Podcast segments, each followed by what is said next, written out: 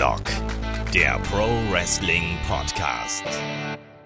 Ja, hallo und herzlich willkommen zu Headlock, dem Pro Wrestling Podcast. Mein Name ist Olaf Bleich und wir sind schon bei Ausgabe 83 angelangt und es ist tatsächlich auch sowas für unser einjähriges Jubiläum. Kommt zu glauben, wie schnell so ein Jahr vergeht. Äh, jede Menge Podcasts sind ins Land gezogen und heute widmen wir uns dann ja, würde ich mal sagen, einem der größten In-Ring-Performer aller Zeiten. Das ist nämlich Kurt Angle. Bei Raw After Mania ist er als General Manager von Raw angekündigt worden und ist jetzt wieder aktiv im WWE-Programm zurück. Aber wir alle wollen ihn natürlich auch wieder im Ring sehen und ich bin mir da sicher, da wird es auch noch zu dem ein oder anderen Match kommen. Also spätestens nächstes Jahr hoffe ich, dass wir da noch das ein oder andere Dream-Match von ihm sehen werden. Aber mal schauen. Also wir werfen heute einen Blick zurück auf die Karriere äh, des ehemaligen Olympiasiegers und auch so ein bisschen über sein aktuelles Tätigkeitsfeld bei Raw und natürlich auch, ähm, wen wir, gegen wen wir ihn da in Zukunft sehen werden. Ich bin wie immer nicht allein. Bei mir ist zum einen der äh, David von MannTV, dem Online-Magazin für Männer. Einen wunderschönen guten Morgen. Guten Morgen. Und in der anderen Leitung, da ist der äh, Christian Dürre von äh, Computec. Moin. Servus aus Nürnberg. Eben jener Mann, der bei WrestleMania war. Genau das, ja, ja, ja, ja, ja. So sieht's aus. Äh, aber jetzt Christian, bist du eigentlich schon auf äh, Entzug, so äh, Wrestling-Live-Entzug oder geht's noch? Äh, es geht noch. Als ich wiederkam, war erstmal viel auf der Arbeit zu tun und ähm, dann hatte ich jetzt noch eine Woche Urlaub, wo ich, äh, wo, wo, mein Patenkind getauft wurde und äh, hatte dann das ganze Familiengedöns da an der Backe. Ähm, von daher, es geht noch. Gestern habe ich dann ganz, ganz viel Kurt Angle geguckt, um mich hier auf den Podcast vorzubereiten. Von daher äh, Passt schon. Sehr also ich, ich glaube, nächste Woche ist äh, NEW Extreme, bla. Da werde ich wahrscheinlich auch mal hingehen. Von daher passt.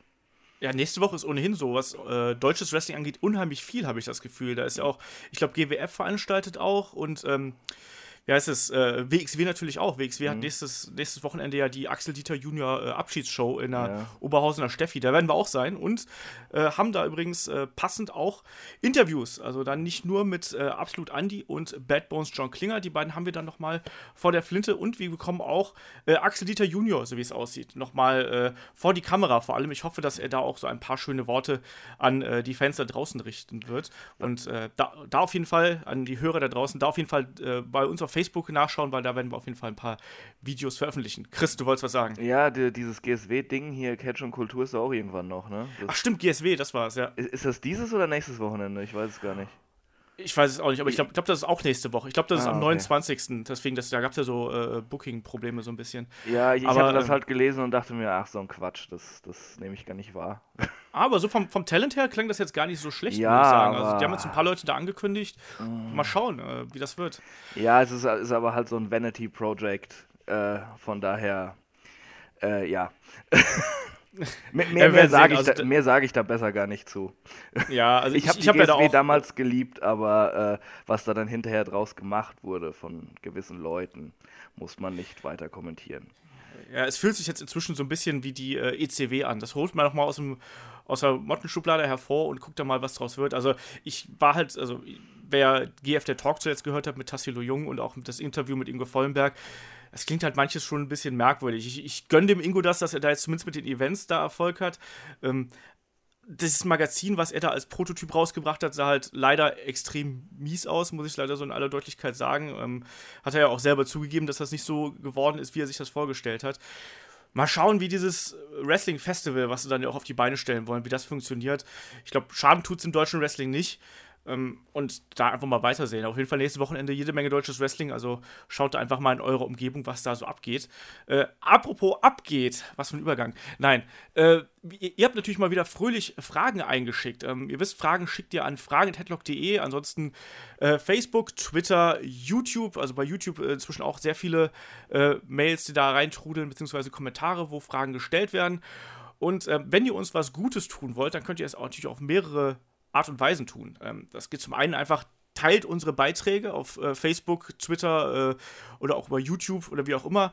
Sagt euren Freunden Bescheid, dass es uns gibt. Und was ihr auch noch machen könnt, da habe ich die letzten Wochen, war ich so ein bisschen schludrig damit. Ihr könnt natürlich auch unseren Podcast zum Beispiel bei iTunes bewerten. Das sorgt dafür, dass wir äh, bei iTunes besser gesehen werden und jede hoffentlich positive Bewertung äh, bringt uns da auch ein bisschen weiter. Ansonsten findet ihr bei headlock.de auch noch eine Support-Seite, wo ihr uns was in die Portokasse schmeißen könnt. Auch da sind wir sehr dankbar für.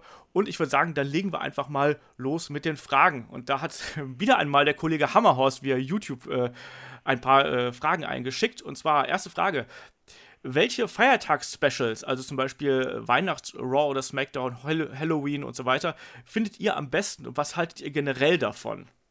So, David, hau rein. Äh, kurz und knapp, ich finde das immer schrecklich. Also ich kann mich an, an kein Feiertags-Special erinnern, was ich als Zuschauer cool fand. Liegt vielleicht auch daran, dass ich einfach dann den Humor blöd finde, weil das meistens dann ja wirklich Kindergartenhumor ist, gerade bei den Weihnachtssachen und wenn dann Santa Claus rauskommt oder einzig Lustige da war noch einmal, als es dann bei War mal ein Backstage-Segment gab bei einer Weihnachtsfolge, wo dann das Buffet quasi genommen wurde und dann gab es halt eine Essensschlacht. Das ging noch irgendwo, aber generell finde ich halt, ja, so Thanksgiving, Halloween und, und Weihnachten, das ist so, das muss ich nicht haben beim Wrestling. Also ich brauche das einfach nicht. Chris, bei dir? Äh, ja, ich, ich glaube, du solltest aufhören, uns zusammen einen Podcast zu stecken, weil ich wieder David nur zustimmen kann. ich finde das auch Läuft. immer ganz, ganz schlimm. Ja, aber mir geht es genauso. Also ich finde auch, das ist. Äh, für mich fühlen sich diese Ausgaben immer so wie so Platzhalter-Episoden an, weißt du? Also da passiert nichts Weltbewegendes, dann irgendwelche Fäden werden dann im Zweifelsfall durch irgendwelche Halloween, Nightmare on Elm Street, Street Fights, äh, äh, weiß ich nicht, Santa Claus Street Fights oder sonst irgendwas so ein bisschen ins Lächerliche gezogen mir gibt das auch überhaupt nichts. Und ich finde auch, dass es zeigt auch, also für mich persönlich, dass da, man darf ruhig Weihnachten und Halloween und Thanksgiving und so ruhig mal in einem kleinen Segment aufgreifen, das finde ich okay. Aber eine ganze Show quasi unter dieses Motto zu setzen, finde ich immer ähm, extrem anstrengend und fühlt sich für mich auch immer als Zuschauer so an, als ob einem gerade nichts anderes einfallen würde. Weißt du, das sind so feste Punkte im Jahr. Ach ja, da ist ja hier, das ist die Ausgabe kurz vor Weihnachten, machen wir Santa Claus und ja, vor allem das, dran, das ne? Schlimme ne? ist ja dabei eigentlich auch noch, dass diese Shows eigentlich einen auch rausreißen, weil Fäden werden da eigentlich nicht weiterentwickelt oder so, sondern es ist hm. eigentlich eine alleinstehende Show meistens. Oder genau. du denkst, okay, das hat mich jetzt äh, null weitergebracht, was die Storyline angeht oder sonst was. Deswegen brauchst du die, wenn eine Special-Sendung ist, eigentlich die gar nicht gucken, weil es dann eigentlich nur um ja. dieses Special dann geht und das im Fokus ist das meine ich ja, die verlieren halt einfach an Bedeutung und es bringt die Fäden nicht weiter, es bringt auch die, die Stars nicht weiter, ganz im Gegenteil. Gab es nicht letztes Jahr irgendwie so Bray Wyatt gegen Dean Ambrose in so einem komischen Weihnachts-Street-Fight? Ich erinnere mich da an so komische Sachen und das wirkt halt immer extrem albern und macht für mich halt den Aufbau, den sämtlichen Aufbau von diesen äh, Fäden und gerade den, den harten Rivalität macht es halt eben für mich kaputt und ich brauche die auch nicht. Also ich glaube, da sind wir uns mhm. irgendwie alle drei einig. Ja, aber ich glaube, die Amis stehen schwer drauf, oder? Das glaube ich halt, das glaube ich halt auch. Ich glaube auch, dass man das eher für das lokale Publikum macht, als jetzt auch für den Hardcore-Fan, wo ich jetzt uns mal zuzählen würde. Ich glaube, das ist halt eben so für den Mainstream, ist das halt so, dass man sagt, ja, das ist lustig in dem Sinne. Ne, dann, der dann da vorbeischalten äh, irgendwie da hängen bleibt, der amüsiert sich darüber. Aber da sind die Amis ähm, eh, glaube ich, ein bisschen komisch. Also ich finde es halt, also ich muss halt nicht lachen, wenn jetzt ein Hornswoggle rauskommt und ein Great Kali und beide als Elfen angezogen sind und äh, die Amis so, ey, voll cool. Ist nicht meine Sache. Nee, meins auch nicht. Ich meine, das hat sich ja auch so ein bisschen verändert. Ne? Ich erinnere mich auch noch so an Zeiten, wo dann, äh, es gab ja auch mal böse Weihnachtsmänner, also da steckt ja dann, wer steckt denn da nochmal drunter? Ich glaube, das war doch hier, äh, Balls Mahoney steckte doch da irgendwie mal unter einem bösen äh, Weihnachtsmann als Santa Claus.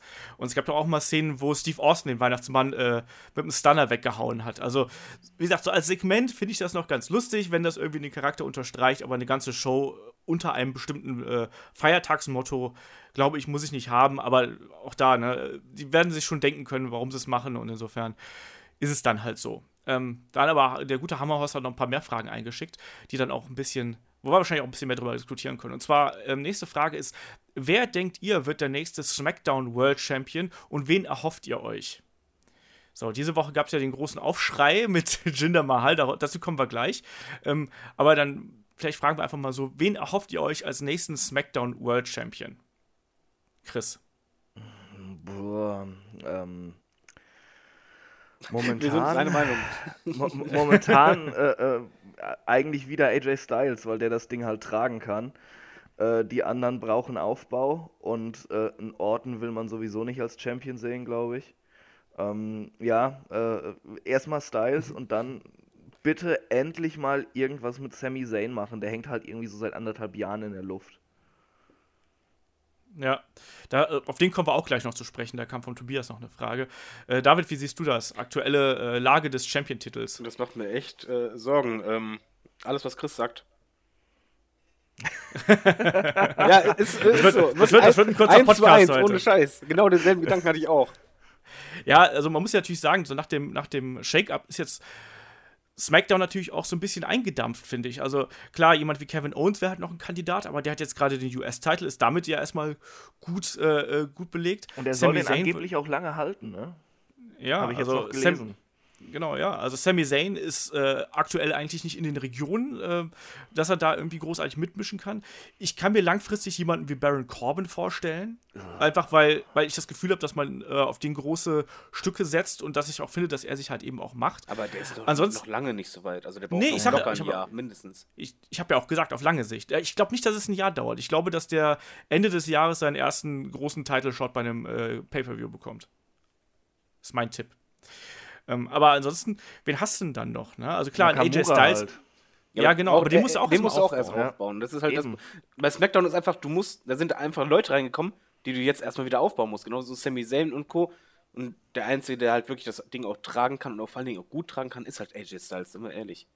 Ja, also das sehe ich halt eben auch so. Aktuell bleibt eigentlich nur AJ Styles übrig und natürlich, wenn er dann irgendwann wieder aus der äh, TV-Pause zurückkommt, natürlich ein John Cena. Aber alle anderen, äh, und damit kommen wir eigentlich auch schon gleich zur nächsten Frage vom Hammer Horse, nämlich äh, wie war eure Reaktion auf den Gewinn von Jinder Mahal im Number One Contenders Match? Weil dann kommt nämlich genau sowas dabei raus. Ich finde das nicht grundsätzlich schlimm, dass jetzt Jinder Mahal Number One Champion ist, aber du haust einfach jemanden von 0 auf 100 einfach in World Title Regionen, der halt eben zuvor sind wir ehrlich, eigentlich ein besserer Jobber war. Also äh, Jinder Mahal hat auch seit, seit seinem Comeback nichts mehr gerissen und jetzt auf einmal, ja, äh, ist er Number One Contender und tritt bei äh, Backlash gegen Randy Orton an. Also das fühlt sich halt schon ein bisschen merkwürdig an und das Internet ist ja auch gespalten, wenn man sich das mal anhört. Die einen sagen halt, ja, total super, endlich mal was Unerwartetes und auch diese Kombination mit den Bollywood äh, Boys, also den Singh Brothers, wie sie jetzt hier heißen, äh, das könnte ja vielleicht ganz interessant werden und wir haben mal wieder einen bösen Ausländer und so, das ist ja auch, äh, das ist halt so Standard eigentlich auch, wenn man sich das mal überlegt. Und die anderen sagen halt eben, boah, nee, äh, ich, Jinder Mahal kriegt seit fünf Jahren nur auf die Fresse, wie soll ich den denn ernst nehmen?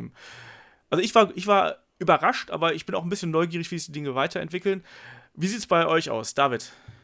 Ähm, ich hasse böse Ausländer. Das jetzt nicht falsch verstehen. äh, ich wüsste, dass das gut ankommt. Da, da, da mache ich ein Meme draus. Äh, so, so ein Plakat für Facebook. So, Nein, ich also, hasse böse Ausländer, Ich David. hasse, ich hasse das bei WWE, weil, jetzt mal ganz ehrlich, ich kenne keinen einzigen Wrestler, der das Gimmick hatte eines bösen Ausländers halt, also war ja immer, oder sagen wir eher als böser Amerika-Hasser, Ja. der erfolgreich war auf lange Sicht. Das war immer nur ein Push und das war's dann. E egal wer es war, es war immer dieser Push und dann dieses gro der große Kampf kurz in, in der Region und dann nach zwei, drei Monaten wieder weg.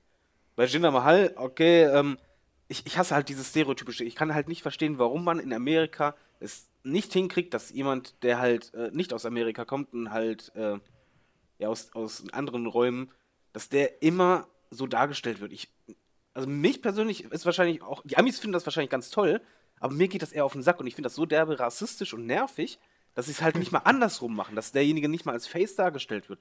Generell, was den Push von Jinder Mahal angeht, ist einfach mein Problem, was ich damit habe. Nicht, dass er den Push bekommen hat, sondern einfach wie, weil er hatte jetzt halt vorher in den letzten Jahren halt wirklich nur Jobber-Matches, wenn überhaupt. Dann hatte der jetzt zuletzt in der Undercard halt Matches, wo wir halt schon in unserem Chat ja schon schrieben, okay, der hat gerade eigentlich den Push seines Lebens bei der WWE, die beste Zeit und plötzlich dann Titel. Also anstatt dass irgendwie Midcard mal zwischendrin kommt oder so, direkt der Mega-Push. Und äh, Ja. das wird ihnen aber auch nicht wirklich helfen, weil das Publikum hat ja gar keine Zeit, ihn als ernsten äh, Uppercarter zu sehen oder äh, sich mit dem Charakter richtig zu befassen, weil er ja vorher einfach nur diese 0 auf 15 Matches hatte.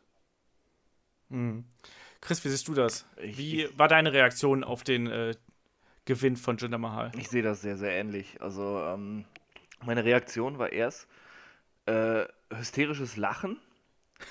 Und, und da, äh, dann irgendwann dachte ich mir, ach komm, leckt mich doch, ihr meint das wirklich ernst. äh, das ist, es ist halt einfach wieder unfassbarer Bullshit. Äh, ich, ich ich stimme David dazu, der, der böse Ausländer hat halt längst seinen Zenit überschritten in der WWE. Und wenn das schon einer machen muss, dann halt Rusev, der auch ähm, das Talent und die Ausstrahlung hat und äh, ja, nicht äh, der Steroid-Jinder, der halt wirklich, wirklich schlimm ist. Also ich, ich sorry, das ist halt wirklich so jemand, den kann ich nicht angucken. Und äh, ja, ich, ich hoffe, das Match wird einfach nur sehr kurz. AKO out of nowhere fertig ist. Am besten noch in den Opener packen und dann Styles und Owens den Mainer machen lassen. Das, das wird dann wenigstens noch ein gutes Match. Das ist jetzt halt, äh, sie haben sich so eine Sackgasse gebuckt mit diesem Shake-Up. Äh, sie brauchen eine Übergangsfehde jetzt für den Champion, weil er ihn nicht sofort verlieren soll. Sonst ist Randy Orton wahrscheinlich auch wieder bockig. Äh, aber wen wollen sie dann nehmen? Owens fällt momentan raus, Styles wollen sie nicht verschießen, deshalb stecken sie ihn jetzt erstmal in die Fehde mit Owens. Zane ist nicht aufgebaut, Nakamura ist nicht aufgebaut, wäre auch noch zu früh dieses Aufeinandertreffen. Haben sie keinen, da müssen sie irgendwie so ein Bullshit machen. Bei, bei Raw sind Leute, die ein bisschen besser aufgebaut sind. Vor allem auch die, diese Fehde mit Bray Wyatt fällt ja sowieso jetzt einfach weg. Da kommt noch dieses, dieses seltsame House of Horrors Match jetzt, was wahrscheinlich totaler Crap wird einfach. Das und, wird und, super Trash, wird das. Ja, hallo? Und, und, und dann haben sie bei Raw zwar aufgebaut, Leute, aber das ist so dumm durcheinander gewürfelt, dass ich echt keinen Bock habe, mir die Matches zwischen denen anzugucken, ey. Dean Lazy Ambrose und Bray Wyatt und so. Boah. Ja? Ja. Das, das, ist ja schlimm. Da kann ja gar nichts zusammenlaufen. Und dann noch diese unkreativen Schreiber da im Hintergrund bei Raw. Uah, da, da, schüttelt's mich. Also, bei, bei SmackDown ist wenigstens, wird das In-Ring-Produkt gut sein. Und da hoffe ich jetzt einfach, dass die äh, Schreiber und das Kreativteam was schaffen, Leute aufzubauen, dass es läuft. Denn dann könnte SmackDown echt geil werden. Aber Raw ist, ist kacke. Also, also da bin ich überhaupt nicht optimistisch jetzt.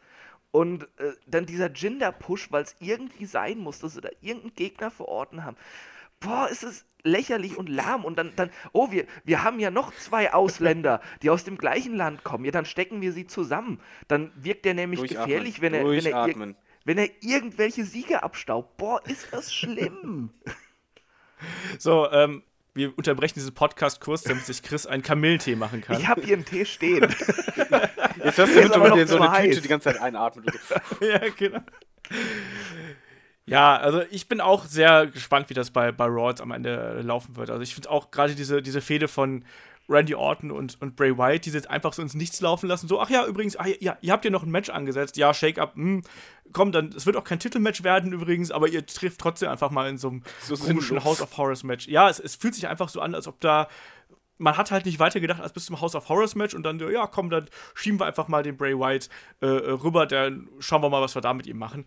Ähm, gleiches halt eben bei SmackDown. Das, äh, ich glaube, dass bei SmackDown hat man eben aufgrund auch der Kürze der Show und eigentlich hat man ja genug Talent, sind wir ehrlich. Also bei beiden Shows hat man genug Talent. Bei SmackDown schafft man es aber einfach aufgrund der, der Kürze der Shows wahrscheinlich besser ähm, die Leute schneller aufzubauen. Davon gehe ich einfach mal aus. Und bei, bei Raw muss man jetzt einfach mal abwarten, wie das funktioniert. Wir haben ja trotz alledem halt auch richtig starkes ja, richtig starke Wrestler, die da noch immer sind, ne? Also, wirst du uns ja nichts vormachen. Klar, jetzt so ein Dean Ambrose hat uns zuletzt alle nicht überzeugt, haben wir schon tausendmal drüber gesprochen. Aber wir haben auch jetzt zum Beispiel wieder einen, einen Finn Balor zurück, der ja dann mit Bray Wyatt fehlen wird. Wir haben der im Übrigen Rollins von Jinder richtig auf die Fresse bekommen hat, was eigentlich noch überraschender ist, dass er trotzdem den Push bekommen hat. Das stimmt auf jeden Fall. Also, ich habe auch gedacht, dass Jinder jetzt erstmal äh, irgendwo im, im Doghouse in Anführungsstrichen landet. Ähm, ist nicht so gekommen. ne? Du meinst, er hätte droppen müssen beim Match? Ja. Das wäre eine Bestrafung ja. für ihn gewesen. Das, das stimmt eigentlich. Hat er noch nie erlebt in seinem Leben. Das stimmt, ja. ja aber ich, wie gesagt, es ist, es ist bei Raw, ist es halt momentan, ähm, da muss man einfach sehen, wie sich die Sache entwickelt. Also generell, das Einzige, was sie aktuell bei Raw richtig machen, da kommen wir auch gleich noch zu, ist Braun Strowman. Da muss man uns nichts vormachen. Das schaffen sie wieder gut. Mhm. Zumindest bis zum nächsten Pay-Per-View, bis er sich dann für äh, äh Roman Reigns oder so ah, hinlegt. Ja. Es tut mir leid, aber es ist doch so. Ähm, worauf ich noch, noch ganz kurz eingehen möchte, was, was David gerade eben gesagt hat, hier von wegen ähm, Rassismus und sowas. Mich hat es ja auch schon wieder aufgeregt, dass man dann, was macht man bei Raw? Du, du holst Apollo Crews rüber und was machst du? Du steckst ihn natürlich zusammen mit Titus O'Neill in irgendeine Gruppierung. So. Hey, wir tun die. Schlimm. Wir, wir, wir, packen auf, in der einen Show packen wir die Inder zusammen, in der anderen packen wir die Farbigen zusammen und wenn jetzt demnächst die Chinesen fit sind, dann machen wir auch noch ein China-Stable dazu. Weißt was, was ich dann halt nicht peile, ich meine, ich war noch nie in den USA. Ist das in den USA echt so, dass sie alle so denken? Weil ich peile das null. Also ich kann das auch, als Zuschauer würde mich das total stören. Also in der Halle halt oder in, in diesem Land halt, würde ich auch irgendwann mal sagen, hör mal, hör doch mal auf damit. Äh, also du kannst den Leuten nur vor den Kopf gucken, aber wenn du in den USA bist, du triffst auf sehr viele äh, Klischees, sagen wir es mal so. Da, Ja. ja, also, also ich glaube, ähm, da, da, da, da ist das wirklich so, so ein bisschen begrenztes Denken oft, was der Rassismus angeht, dass die gar nicht überhaupt mitkriegen, dass das eigentlich rassistisch ist, was sie da machen. Und diese Titus-Sache da Ja. mit Apollo, äh, das ist halt auch keiner, von dem Apollo Crews was lernen kann. Titus O'Neill ist halt äh, Nee. die, die menschgewordene Langeweile. Das ist, oh. Ja, ich sag mal so, also Kai würde zumindest sagen, er könnte von ihm lernen, wie man seinen Sohnemann küsst, aber das war's auch. Ja, also, aber das fühlt sich halt alles ein bisschen merkwürdig an. Ich hab, man, man merkt einfach, dass WWE aktuell wieder in so einer Übergangsphase ist. Das sieht man jetzt auch dem nächsten Pay-Per-View Payback an, finde ich, der ja irgendwie so ein ganz merkwürdiger Raw Smackdown Hybrid-Event irgendwie jetzt geworden ist. Und das fühlt sich irgendwie. Weiß ich nicht. Also fühlt sich halt einfach wie eine Übergangsphase an. Jinder Mahal, ich glaube, dass man da durchaus sich gedacht hat, man, man holt jetzt was dabei raus, aber es gibt ja auch schon dann irgendwie Gerüchte, dass es heißt, so ja, eigentlich hätte dieser Push Rusev äh, gegolten und man hat dann eben einfach den nächstbesten, Anführungsstrichen, Ausländer, Also das- obwohl der Jinder Mahal Kanadier ist. Äh, das, was muss man auch mal wegtun. ist, dass die das eigentlich machen für den indischen Markt und den arabischen Markt. Genau, das dass ist dann die, die logische Konsequenz daraus. Genau, ja. die WWE möchte da expandieren und deshalb haben sie gedacht, okay, nehmen wir halt einen aus der Region oder der so optisch aussieht und packen wir den in dieses 0815-Gimmick in der Hoffnung, dass dadurch sich jemand mit identifiziert, wobei ich äh, eigentlich dann als äh, Inder oder Araber irgendwie noch angepisster wäre, muss ich zugeben, weil Ja. das geht halt gar nicht. Und das ist Aber so, ich glaube, so, so, ah, so im sinnfrei. Mindset von Vince äh, zeigt er den Jinder Mahal auf dem TV und die Araber strecken ihre Gewehre in die Luft und verbrennen die amerikanische Flagge und rufen, ja, der ist genauso wie wir. Das, das ist Genau. halt, glaube ich, so die Denke von Vince McMahon. wir, hassen, wir hassen alle Amerika. Ja, alle, Ja. ausnahmslos. Das sind alles böse Menschen. Deshalb sind Ausländer auch immer böse in der. WWE. Ja, ah, es ist, es ist äh, ein merkwürdiger Move auf jeden Fall. Äh, Tobias hat uns darauf auch äh, angesprochen und meinte, ähm, ist das alles nur ein riesiger Troll-Move von WWE den Fans gegenüber? So, Ne, WWE ja, trollt nicht. WWE ist Nee, einfach, die denken an, ans Marketing, an Kohle und da. Das Problem ist, manchmal bei der WWE habe ich halt das Gefühl, das Marketing steht vor dem Booking. Also die, die setzen erstmal irgendwas Marketingmäßiges fest und versuchen es dann umzusetzen, aber ohne große Vorlaufzeit oder sonst was, sondern so, jetzt setz mal um und dadurch hast du dann halt oft bei manchen Sachen halt echt die Brüche oder merkst, ja, da war jetzt gar keine Vorgeschichte, das macht gar, gar keinen Sinn und Co. Auch wenn sie halt merken, von wegen, ey, Merchandise, bei- das eine funktioniert total, dann schlachten die das aus bis und geht nicht mehr, ohne dran zu denken, mal da irgendwie Variationen reinzubringen oder so, sondern manchmal ist halt das Geschäftliche klar über dem Wrestlerischen.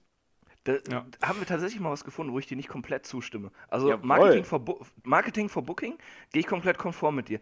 Aber dass die nicht trollen, halte ich für ein Gerücht. Also die Nummer 30 beim Rumble, das war halt schon ein ganz harter Troll von. WWE. Achso, nee, nee, also, nein, das schon, aber ich meine es halt, wenn es um, ähm, um große Matches äh, angeht und, und, und um Titel und so, also dass, dass die da halt nicht trollen. Also, äh, weil, wenn die halt sowas wie beim Rumble machen mit der Nummer, das ist ja eine Kleinigkeit, in Anführungszeichen irgendwo. Das ist dann schon Mittelfinger Richtung der Internetfans, aber äh, die WWE würde halt niemals ein Titelmatch ansetzen, nur um die Fans zu trollen. So rum meinte ich das.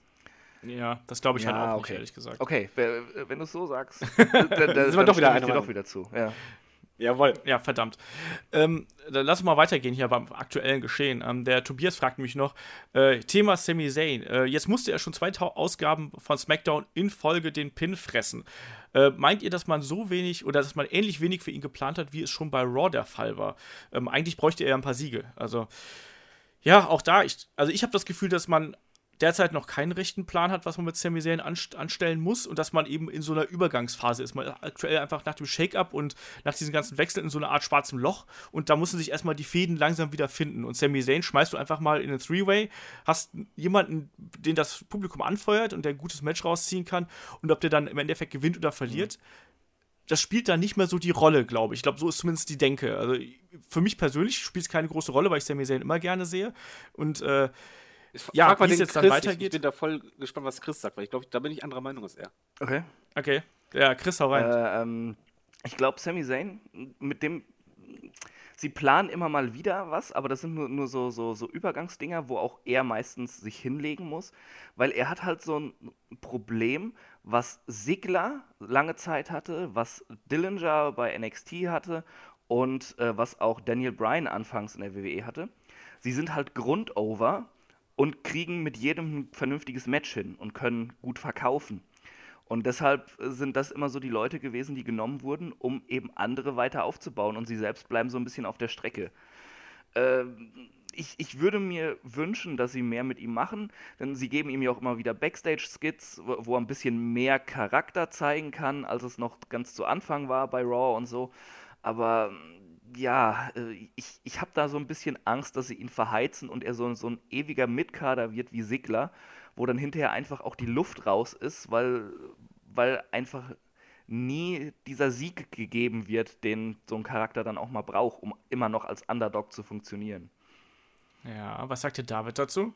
Ähm, ich bin teils anderer Meinung, aber teils auch gleich. Also was zum Beispiel, der, der, Bezug zu Daniel Bryan, der, der, der, gefällt mir halt, weil den greife ich jetzt halt auf und ich glaube, in die Richtung dürfte es halt bei Sami Zayn halt auch gehen. Ich glaube schon, dass die WWE bewusst ist, dass halt er sehr viele Niederlagen hat, aber das auch bewusst jetzt momentan noch einsetzen, solange sie halt keine lange Storyline haben, weil ich sehe es halt so, bei Daniel Bryan war es halt auch so, er hat halt anfangs gut Matches verloren und Co., aber das kann man halt auch für den Charakter eigentlich für sich nutzen. Und zwar bei Sami Zayn halt so, er kriegt seine Backstage-Segmente weiterhin, er, er, verliert halt, verliert, verliert, aber er ist halt dieser typische Jäger und Underdog, wie es halt Daniel Bryan auch war. Das ist halt keiner, der dominieren darf. Das geht nicht. Es, es mhm. muss halt mhm. immer jemand sein, der immer, immer wieder scheitert oder kurz vorm Ziel scheitert und immer mehr gefrustet ist und dann es irgendwann schafft. Umso größer ist dann halt der Impact, wenn er dann halt mal einen großen Sieg hat. Und ich glaube halt schon, dass die den die können ihn halt ruhig noch ein paar Mal richtig verlieren lassen, das halt auch als Storyline aufbauen, dass es halt ihn immer mehr wurmt und er aber trotzdem weiter an sich glauben will, es allen beweisen will und dann irgendwann in, in einer Storyline oder einer längeren Storyline dann das auch schafft, dann immer näher am Ziel kommt, dann gewinnt, dann kommt der nächste Sieg und er sich so richtig nach oben kämpfen muss, aber die Crowd quasi dadurch auch bei diesem Aufstieg mit dabei ist. Also ich ja, glaube schon, dass es das nicht schlecht ist. Ja, äh, ähm, also generell geht es ja dabei immer, also das ist ja auch das Grundkonzept, wie eigentlich auch Wrestling-Geschichten ja funktionieren. Es geht ja immer darum, den Struggle von einem Hauptcharakter irgendwie in, in den Mittelpunkt zu rücken und eben dessen Kampf, wie er eben an die Spitze kommt. Ich glaube, bei Sami Zayn muss man das, dieser Vergleich mit Daniel Bryan, der finde ich absolut sinnvoll, weil äh, da sind etliche Parallelen dazu. Wie gesagt, äh, von Anfang an irgendwie over, die Art, wie sie kämpfen, die Art, wie sie verkaufen, auch dass sie immer der Außenseiter irgendwie gewesen sind das muss man irgendwie so aufbauen, aber bis jetzt hat man eben diese Storyline noch nicht gefunden bei Sami Zayn, sondern er ist halt immer mal so halb da drin, aber dann verliert er halt eben und dann wird er erstmal wieder aus irgendwelchen Geschichten rausgenommen. Ja, aber das hattest du bei Daniel Bryan zum Beispiel anfangs auch. Er hatte keine guten ja, Storylines. Absolut. Und irgendwann kam dieses, dieser Klick und wenn der Klick kommt, dann muss halt Sami Zayn auch funktionieren, weil ich glaube, dann könnte halt es halt wirklich so sein, dass halt die Crowd komplett overgeht. Also die, die sympathieren ja eh schon mit ihm, aber wenn, er, wenn ja. dann richtig eine gute Storyline dabei ist, dann kann es halt wirklich sein, dass plötzlich alle hinter ihm stehen und ihn wollen. Was aber Ihm fehlt halt dieser Yes-Movement-Moment, ja, muss man sozusagen. Und was halt auch problematisch ist, ähm, sie lassen ihn halt schon bei den TV-Shows immer wieder verlieren. Und wenn du jede Woche äh, siehst, wie jemand im TV verliert, ist halt auch so ein bisschen die Faszination weg. Also er, er, muss zumindest da schon mal ein bisschen was zeigen können und dann bei den großen Matches scheitern, um den Charakter weiterzubringen. Wenn er aber einfach immer nur verliert, dann sehe ich das ein bisschen problematisch, denn so eine, äh, einen Charakter nur über so eine Niederlagenserie aufzubauen, das, das funktioniert relativ selten. Und gerade die WWE hat halt eine Geschichte, ähm, dass sie es gerne verpasst, Leuten dann endlich mal den, den großen Sieg zum richtigen Zeitpunkt zu geben. Äh, also ich gebe dir recht, David, aber ich bin da irgendwie sehr pessimistisch, dass die WWE das schafft. Ja, das, das werden wir halt mal sehen. Aber ich glaube auch, dass Sami Zayn eigentlich nur mal eine oder zwei vernünftige Storylines braucht, wo dann auch wirklich sein Charakter im Mittelpunkt steht und wo sich da ein bisschen was entwickeln kann. Also das ist halt eben, glaube ich, so das, das Hauptproblem, was aktuell einfach ein bisschen fehlt. Also Leute mögen ihn und die nehmen ihn ja sofort an, aber es fehlt noch diese Initialzündung, dass man da wirklich sagt, so jetzt geht er auf die nächste Stufe. Und dafür braucht es zum einen einen Fädengegner. Ich finde, Owens zum Beispiel ist da jetzt schon ausgebrannt, weil wir diese Auseinandersetzung schon zu oft hatten. Da braucht es noch jemand anders für. Ähm, und es braucht natürlich auch noch die Geschichte dahinter. Also es muss auch wirklich thematisiert werden. Also es reicht nicht, dass er der ultimative Underdog ist, sondern er muss dann halt wirklich auch. Das, das muss dann in den Mittelpunkt gerückt werden. Das hat man bis jetzt noch nicht geschafft. Und da werden wir dann mal sehen, ob das in Zukunft passiert. Bei wem man das, finde ich, aktuell ganz, ganz hervorragend macht äh, mit dem Aufbau, das ist äh, Braun Strowman bei Raw. Ähm, das fragen sowohl, also sowohl Tobias als auch der Sören haben da eine Frage zu. Und bei Tobias, äh, Tobias ist anscheinend auch ganz hin und weg aktuell. Und er schreibt nämlich, ähm, geht es euch eigentlich nur mir so oder findet ihr auch, dass Braun Strowman von Woche zu Woche cooler wird? Und äh, Ja, also ich fand, das war echt schon ein cooler Aufbau. Also in, der einen Woche äh, wirft er den Krankenwagen mit Roman Reigns drin um und im nächsten, im nächsten Moment dann schmeißt er, macht er den Ring kaputt. Ich meine, was, was kommt jetzt nächste Woche? Ich weiß es nicht, ob er dann die Halle abreißt. Aber jetzt mal ganz so ehrlich, das Godzilla-mäßig. Krankenwagen fand ich so geil. Das war Ja. auch so ein Moment, wo ich einfach sage, also Wrestling-Fan, scheiß auf die Logik. Ich weiß, dass das jetzt irgendwie mit einem Hebel oder sonst was gemacht wurde, aber es war so geil. Also das Ja. war wirklich einfach auch ein Moment, wo du halt, äh, so wie bei Kurt Angle, wir kommen ja gleich drauf zurück, es gibt halt immer Momente bei Western, die du auch in zehn Jahren immer im Kopf haben wirst. Und ich glaube, die Krankenhaus, äh, Krankenwagen-Szene wird definitiv bei Strowman dazugehören und das haben sie toll gemacht, auch wenn die eigentlich äh, wollten, dass die Crowd halt äh, anders reagiert hat. Aber ähm, ja, ich meine, was halt das Beeindruckende ist, was man halt auch wirklich hervorheben muss, Monster funktionieren in der WWE meistens ganz gut, aber nicht von der Crowd her. Die, und die Crowd reagiert auf Monster eigentlich mehr bescheiden, ob Great Khali oder, oder Mark Henry oder sonst was oder Big Show. Ähm, diese Big Guys, die sind halt imposant, aber die ziehen eigentlich nie die Publikumsreaktion. Bei Strowman hat man jetzt gerade diesen Sonderfall, dass er halt nicht nur immer mehr als Monster dargestellt wird, sondern die Crowd das abfeiert und immer mehr davon will. Und das ist halt etwas, was halt echt, äh, ja, Dollarzeichen ähm, produzieren kann. Ja, das ist, Ja. sind aber auch, auch zwei Faktoren, die dazu führen. Einmal, äh, er hat immer mit Reigns zu tun, den die Leute hassen, also zumindest viele. Und man hat halt auch mitbekommen, wie er sich einfach verbessert hat, dass er so gearbeitet hat und da ist auch dieser Grundrespekt einfach da, dass er jetzt mittlerweile als Monster funktioniert. So, so, äh, so ein Jahr zurück, äh, wo, wo er noch etwas dicker und träger war und so unfassbar grün. Ich glaube, da haben wir alle Äh, gedacht, von wegen so, ach du ja. Scheiße, ne? Ja, da Mhm. hat er nämlich auch nicht funktioniert, aber der hat sich halt so gemacht, der, der macht halt wirklich Spaß und der hat auch mit relativ vielen Leuten schon Chemie im Ring. Äh, Gerade äh, äh, auch das mit Big Show, da- da- das sind Big Man-Matches, die auf einmal Spaß machen und äh, Ja. da- das kannte man lange nicht. Auch mit, auch mit Reigns eine super Chemie. Und äh, auch, auch die Dinger mit Sami Zayn, wo er halt, ja, 99% des Matches dominiert hat. Ähm, die beiden wussten ganz genau, wie sie dieses Match worken mussten. Und ja, das, das kann endlich mal nochmal so ein Big Man werden, der zwar auch immer mal wieder verliert, ein großes Match, aber den du trotzdem wieder ernst nehmen kannst. Und das hatten wir halt schon länger nicht mehr. Meistens war Big Man wurde aufgebaut bis zu dem großen Match gegen, ja, wer gerade der Auserkorene war, ob jetzt Cena oder John Reigns Cena. oder wer auch immer, ja, ja, meistens Cena eben. Äh, Big Man verliert und darf danach dann in der Midcard oder Undercard äh, ein Tanzstable gründen oder sowas. äh, und äh, er ist, ich würde ihn eher mit, äh, mit Umaga vergleichen, der halt auch immer wieder gescheitert ist, aber im Ring sehr gut war und äh, den du halt immer wieder ernst nehmen konntest, den du immer wieder ganz leicht aufbauen konntest, damit er wieder funktioniert hat in seiner Rolle. Ja, also ich sehe das ganz genauso. Also man hat bei Braun Strowman, also trotz der, der einen Niederlage gegen Roman Reigns, hat man sehr, sehr, sehr viel richtig gemacht. Also jetzt auch, wie man jetzt die Stärken von ihm auch betont zuletzt. Ne? Also die Sachen, egal ob jetzt mit dem Ringzusammenbruch oder eben mit dem Krankenwagen oder auch, dass er Roman Reigns da verprügelt, das sind alles Geschichten gewesen, das macht ihn glaubhaft und zugleich hat er dann aber auch noch einfach so Matches, wie wir gerade schon gesprochen haben. Ne? Also gegen Reigns, das war gut, gegen ähm, Big Show, das war gut, wo du auch gesagt hast, so, oh, ey cool, ich will den nicht nur sehen, wie der Sachen kaputt macht, ich will den auch im Ring sehen. Weil der zeigt halt mehr als der äh, archetypische Big Man, äh, der eigentlich nur so seine Chops und dann hier und da mal einen Wurf äh, zeigt, sondern der ist ja auch wirklich schnell und athletisch im Ring. Ja. Auch das hat sich ja einfach entwickelt und das auf der einen Seite hast du halt dann die, die, die junge Zielgruppe, die halt sagt so, boah, das ist ja ein, ein riesiges Monster und das finde ich irgendwie gruselig, aber faszinierend zugleich. Und die Erwachsenen sagen wiederum, hey, das ist auch ein geiler Athlet, mit dem sie jetzt irgendwas aufbauen wollen. Ne? Also äh, da stimmt aktuell ganz, ganz vieles, was sie da versuchen. Und mir macht Braun Strowman aktuell aus dem Roster, glaube ich, mit fast am meisten Spaß. Also ich freue mich Oh, auf die, ja. aber auch bei SmackDown, also ich will es mal so übergreifend sagen, das ist aktuell der, den sie am besten hinkriegen, obwohl es in Anführungsstrichen nur bei Raw ist, finde ich. Also klar, Ja, du hast einen AJ Styles, der noch geiler im Ring ist, bla bla blub, aber ich finde vom Aufbau her ist das aktuell sehr stringent und das ist eben das, was wir ja gerade bei WWE zuletzt so vermisst haben. Äh, Bei einer Sache widerspreche ich, das nehme ich ihn nämlich sehr übel und das ist immer noch die Andre the Giant Battle Royal bei WrestleMania. Ja. Die hätte er verdammt nochmal gewinnen müssen. Der soll dann die anderen 19 Leute da einfach aus dem Ring hauen. Ja, dann, dann hast du wenigstens einen Grund, dass er bei der nächsten Raw direkt auftaucht und sagt, ich stark, ich will Titel. Ja, Aber, aber Ja. so äh, wurde halt irgendwie so, so ohne irgendeinen Payoff da rausgeschmissen und Mojo fucking Rawley gewinnt das Ding, weil sie dann Rob Gronkowski in ihren Clips zeigen können. Boah. Ja. Erwähnte ich schon, dass ich Mojo Rawley hasse?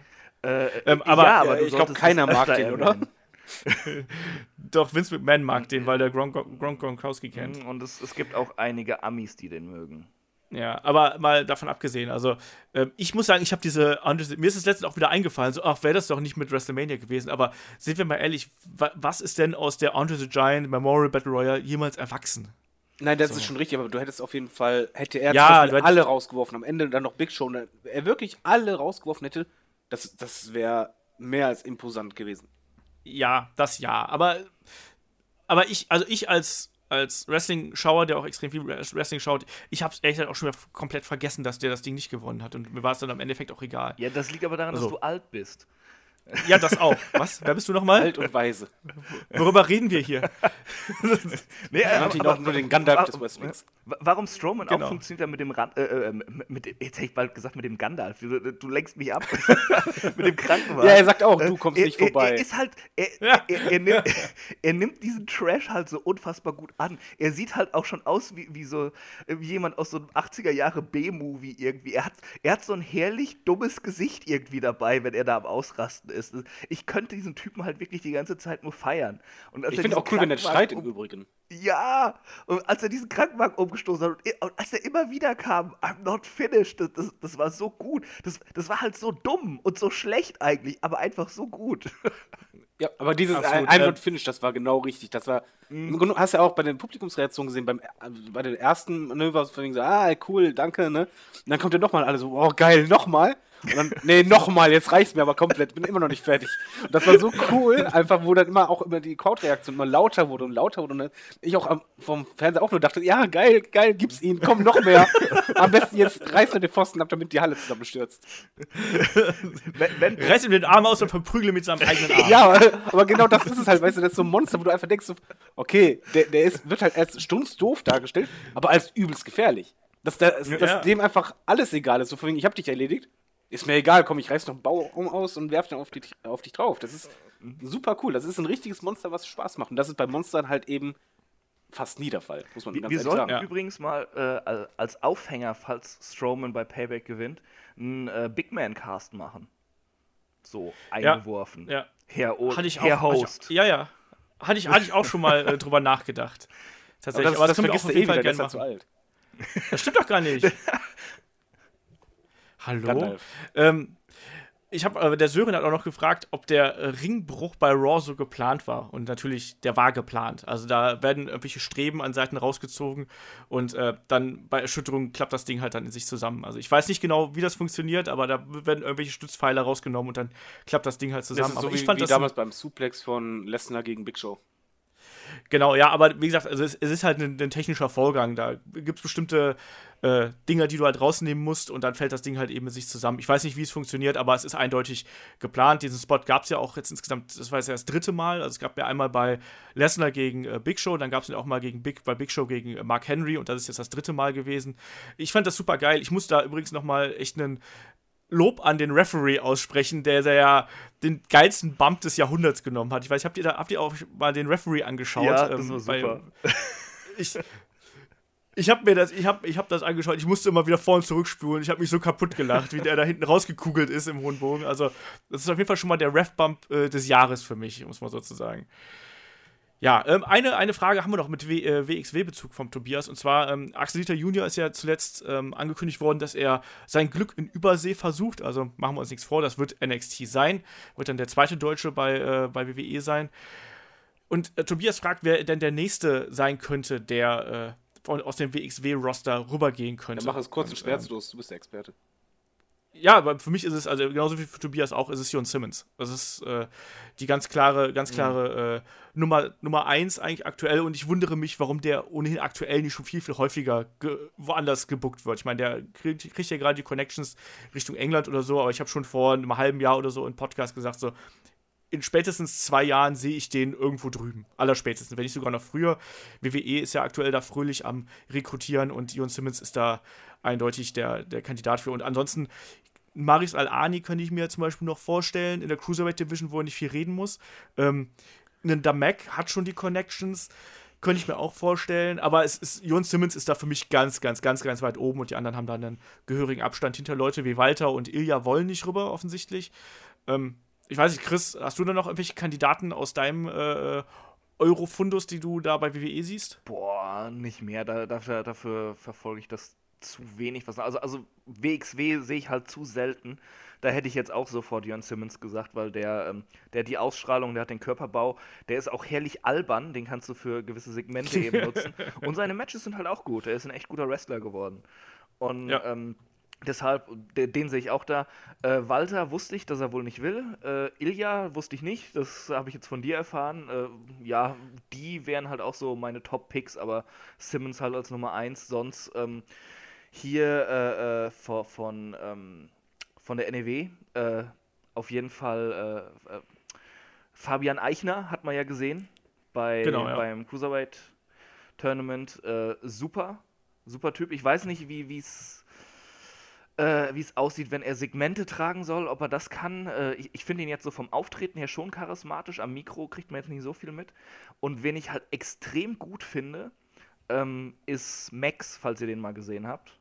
Mhm, ja, der, ja. Äh, der hat halt auch so eine natürliche Ausstrahlung. Der kommt da rein und du nimmst den, du nimmst den direkt ernst und du willst sehen, wie der Menschen zerbricht. Und, und er ist halt auch ein verdammt guter Wrestler. Bei ihm weiß ich auch nicht so ganz, wie es mit den Mic-Fähigkeiten ist. Ähm, die, die geben ihm zu, zu selten ein Mikro in die Hand, dass man das beurteilen könnte. Aber ich finde, das ist halt mhm. halt wirklich ein super Wrestler. Der hat auch den Körperbau. Ich, ist, ist vielleicht ein Ticken zu klein, aber dadurch wirkt er halt noch mächtiger.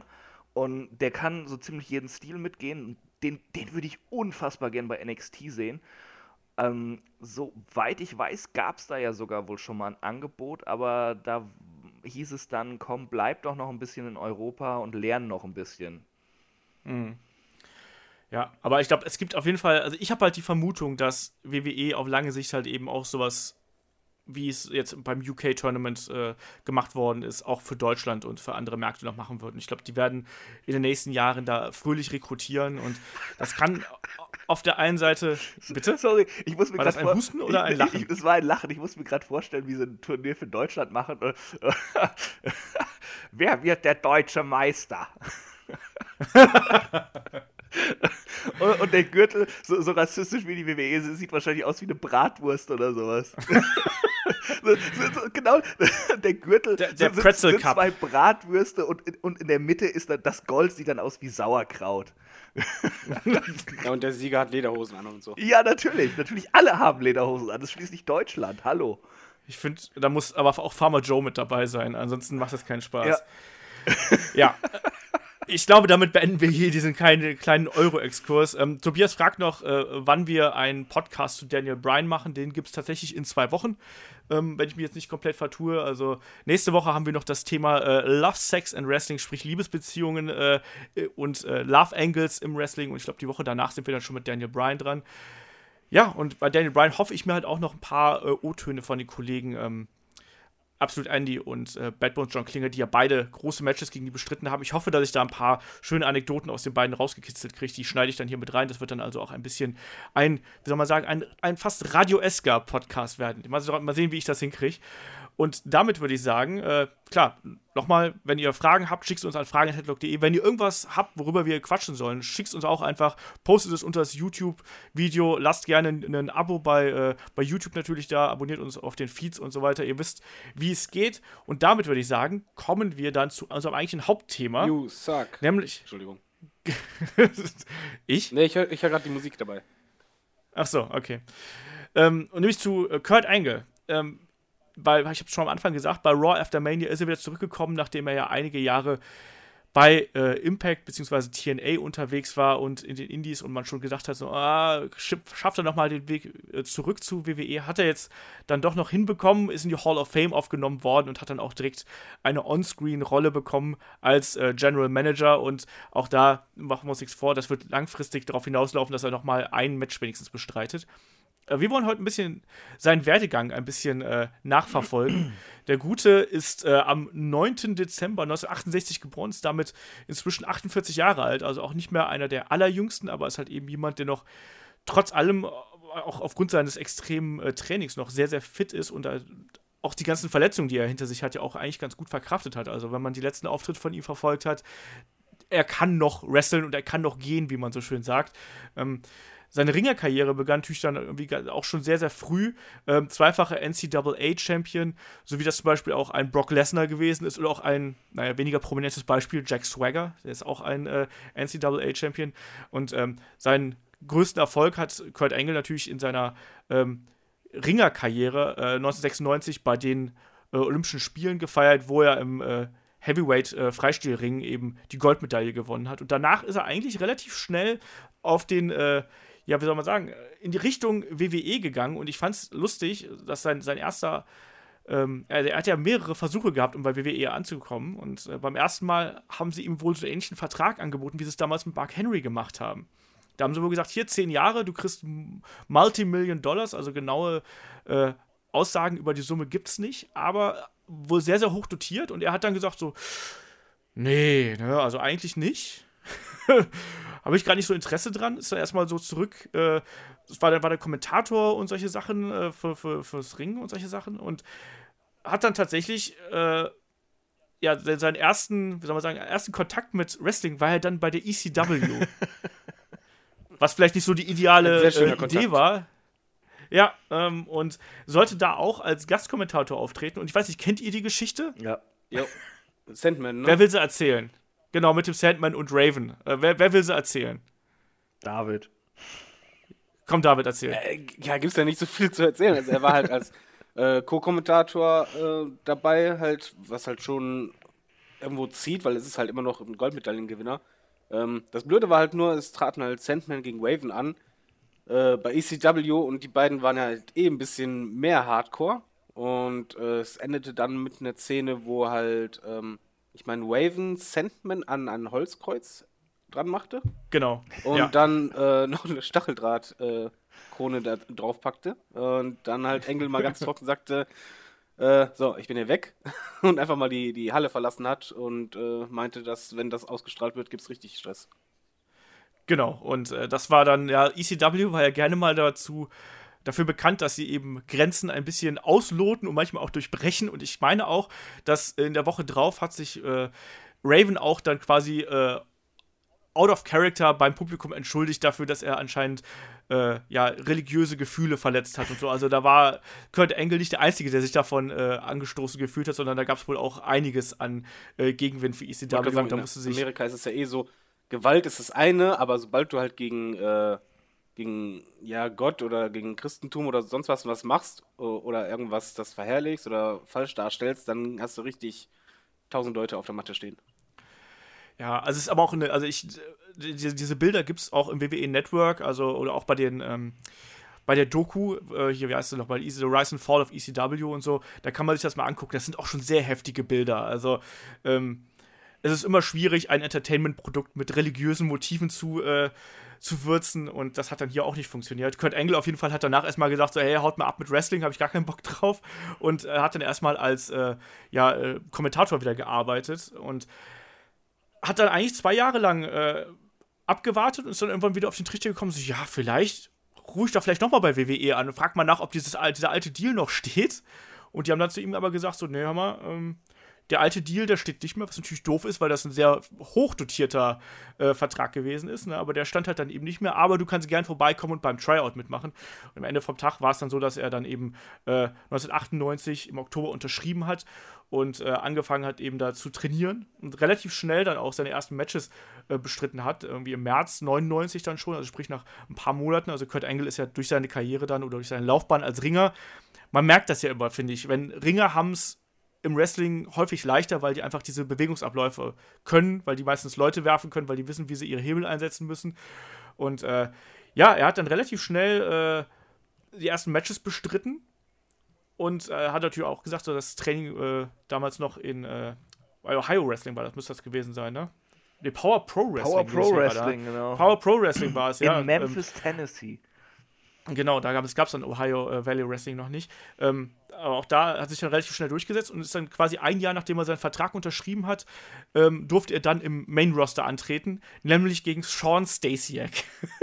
ich, muss ja, ich muss ja lachen, weil ich habe mir zuletzt ganz viele alte WCW-Events angeschaut, weil wir auch den nächsten WCW-Podcast machen. Und Sean Stasiak ist ja also der, der ist ja so eine Luftpumpe gewesen. Die haben sie ja damals auch irgendwie ange, angekündigt bis zum geht nicht mehr. Und das Einzige, an, an, was ich mich bis heute noch von ihm erinnern kann, ist die Tatsache, dass er immer wieder bei Rumbles aufgetreten ist und innerhalb von kürzester Zeit rausgeflogen und übers oberste Seil rausgeworfen worden ist. Das ist so das Einzige, an was ich mich bei Sean Stacey erinnern kann. Ich kann mich an den gar nicht erinnern. Wenn ich ja, das, das war der mit dem Gesicht, wo du schon dachtest, okay, der hat eine Charis ein Charisma wie eine Birne. Also es war halt. Genau. Ähm, ja, davon gibt es ja einige. Ich habe gerade dann versucht, mal seine Wikipedia-Seite aufzurufen. Die haben noch nicht mal ein Bild von ihm drin. Geh mal in Google. Bei Aus Google gutem Grund. Was. äh, kann, kann man vielleicht noch was, ähm, oder kann ich kurz was Gimmicks sagen von Engel? Weil das finde ich sehr wichtig. Ja klar, das wollte ich jetzt, das wollte ich jetzt gleich äh, damit einleiten, aber hau so, rein. Ähm, bei, bei Kurt Engel finde ich halt das, das Lustige, im Grunde genommen hatte er dasselbe Problem wie äh, Rocky, oder beziehungsweise Rock. Ähm, er ist halt debütiert als mega Babyface. Und bei ihm war es halt, da ging es halt total auf den Patriotismuszug und ähm, ja, Goldmedaillengewinner für Amerika und ich bin ja so ein Patriot und ich bin so ein Good Guy und so lieb und nett und co. Also im Grunde genommen halt, äh, bei The Rock war es ja auch, er ist halt debütiert als Babyface sondergleichen, also schleimiger ging es kaum. Und das hat null funktioniert. Bei Engel hat es halt auch nicht funktioniert. Und das war halt das Lustige bei den beiden, hat es, hat es absolut nicht funktioniert. Man hat auch nicht gesagt, okay, aus denen kann jetzt richtig was werden, sondern erst in dem Moment, wo die dann halt quasi, ja, die, die Crowd ging bei beiden halt immer mehr ins Negative, obwohl die als Faces dargestellt wurden. Und das haben sie dann halt irgendwann genutzt, um halt den Charakter umzudrehen. Und bei beiden war dann derselbe Effekt. Sobald die das umgedreht hatten, okay, irgendwie, bumm, funktionierte das viel, ja. viel bei, besser. Bei, bei Engel haben sie es zum Engel Glück auch viel früher erkannt und das dann gemacht. Ne? Ja. Genau, wollte ich gerade sagen, bei Engel hat es halt nicht irgendwie zwei Jahre gedauert oder wie lange es bei The Rock gedauert hat, sondern das war wirklich innerhalb, das war innerhalb von ein paar Monaten. Die wollten ihn eigentlich als Babyface haben, ganz offensichtlich, ne, mit den, äh, hier, ihr müsst hart arbeiten, um eure, äh, eure Träume zu verwirklichen und die Three Eyes darf man dann ja nicht vergessen, da pocht er ja heute noch drauf, also äh, Intensity, Integrity und Intelligence, und die hat er ja dann immer runtergebetet. Und Milch trinken statt Bier und solche Sachen, ähm, das gehörte alles dann eben mit dazu. Und man hat aber relativ schnell gemerkt, dass er eigentlich in diese Zeit dabei eigentlich eine Persiflage von dem klassischen 80er Jahre Good Guy, den man da eben damals gehabt hat. Das war ja, also ich würde jetzt mal so von außen sagen, dass diese Three Eyes eindeutig auch eine Anspielung auf Hogan waren zur damaligen Zeit. Also hier, eat your vitamins, say your prayers und keine Ahnung, kauft man Merchandise oder so. Ja, die ging auf jeden Fall in dieselbe Richtung, was halt also was man aber sagen muss hier, was ich halt wichtig finde, ich meine, da kommen wir später dann drauf zurück, aber was halt bei Kurt Angle ihm, glaube ich, total geholfen hat bei der Karriere, was mir auch jetzt, als ich mich da vorbereitet habe, eigentlich aufgefallen ist, an wie viele Sachen ich mich erinnert habe und welche Art das war. Und bei ihm ist es halt so, ähm, ja, er, er, war sich halt nicht zu schade, über sich selber Witze zu machen oder sich selber auch mal als, als Depp oder so darzustellen. Und das war halt auch bei, beim ja. Heel so. Und das hat ihn eigentlich durch die ganze Karriere gezogen. Aber es, es war halt, ja, wie soll man sagen, er, er hat halt einfach gesehen, okay, warte mal, selbst wenn ich mich zum Deppen mache, dann mache ich halt daraus das Beste. Und das hat ja. super gut funktioniert. Und je mehr er sich im Grunde genommen zum Depp gemacht hat und auch diese Selbstironie und eigentlich das, was er vorher ausgemacht hat, von wegen, ja, hier mit Milch trinken und Co., ähm, je mehr er das und sich selber aufs Korn genommen hatte, desto mehr liebte die Crowd ihn. Mal davon ab, dass er eh im Ring immer besser wurde und so weiter. Aber das hat halt einfach, ja, ist meiner Meinung nach m, auch ein sehr großer Garant dafür gewesen, weshalb er mhm. überhaupt dann halt groß wurde. Warum ja, es von Anfang an immer besser wurde es gibt wenige Wrestler, die so, so ein schauspielerisches und so, vor allem so ein komödiantisches Talent haben, wie Kurt Angle einfach. Also ich, ich habe mir gestern auch noch ein paar Sachen angeguckt, was der teilweise für eine Gesichtskirmes abfeiert. das ist großartig und, und das äh, unterstreicht auch nur sein Selling im Ring dann wieder, wenn er halt irgendwie ähm, zehn Minuten gefühlt von, von, Stone Cold aufs Maul kriegt, wie, wie lustig er einfach rumtorkelt. Äh, also es ist, es ist jetzt nicht, dass er es ins Lächerliche zieht, aber das sieht so gut und so lustig aus, wie er das verkauft. Ja, auch bei den Promos, weil Promo, ja. äh, Comedy funktioniert ja am besten, zum Beispiel Nackte Kanone, wenn derjenige nicht versucht, komisch zu wirken, sondern ja. ernst zu wirken. Und das war bei den Promos auch, wenn er zum Beispiel mit Edge, legendär mit den Schildern, wo halt auf der Rückseite immer was stand, was das Publikum nur sah, und er tot ernst dabei wirkte, von wegen voll bei der Sache und das gar nicht mitkriegte und das war super. Ja, ja, das ist auch, was ich absolut liebe, ich glaube, ich habe es schon mal erwähnt in einem Podcast, dieses ähm, äh, Käfig-Match gegen Edge, nachdem äh, er seine Haare verloren hatte. Und, und er wollte den Zuschauern aber nicht seine Glatze zeigen und hat deshalb dieses unfassbar schlechte Toupet aufgehabt, was er mit diesen Ringer-Ohrschützern da fixiert hatte. was dann während dem Kampf immer verrutscht ist. Und er war halt total verbissen und ernst in diesem Kampf. Das war halt ein richtig geiles, intensives Käfigmatch. Und währenddessen verrutscht halt immer die, die, dieses halbe Frettchen, was er sich da auf den Kopf geschnallt hat. großartig. Ich liebe dieses Match. Ihr torpediert mal gerade meine Chronologie im Aufbau des Podcasts, aber es ist vollkommen okay. Du hast vor dem Podcast noch gesagt, wir sind beliebt geworden, weil wir unprofessionell sind. Genau. Wir, wir machen Freestyle. Aber was, komm, wenn wir jetzt ja. eh schon bei Comedy sind, was ich halt auch. Äh nee, ich wollte auch, noch was, ich wollte auch noch was Lustiges erzählen, aber aus der Anfangsphase. Okay, okay, ähm, es gibt ja da auch die, die, die Sache, wo er, glaube ich, sein, sein, sein äh, ich glaube, das war der, der Intercontinental-Title gewonnen hat, wo er dann wirklich, also wie Braun Strowman jetzt über zig Segmente hinweg äh, Roman Reigns verprügelt hat, hat Kurt Angle dann über zig Segmente verteilt überall gefeiert. Und du hast dann überall sehen können, wo er dann äh, abgefeiert hat, ehe er dann am Ende vom äh, Chris Jericho hinterrücks attackiert worden ist. Aber auch da, wo, wo er einfach komplett abgegangen ist und überall und alles und jedem irgendwie gesagt hat, wie geil er ist und ihm die Titel gezeigt hat. So, yeah, ich habe endlich den Titel gewonnen und so. Und ähm, ja, ähm, aber er hat dann auch, um jetzt mal so ein bisschen, mal ganz kurz hier so ein bisschen Chronologie reinzukriegen, er hat ja auch dann erstmal eine relativ lange Siegesserie gehabt. Äh, die wurde dann durch äh, den Debütanten Taz beim äh, Rumble 2000 beendet.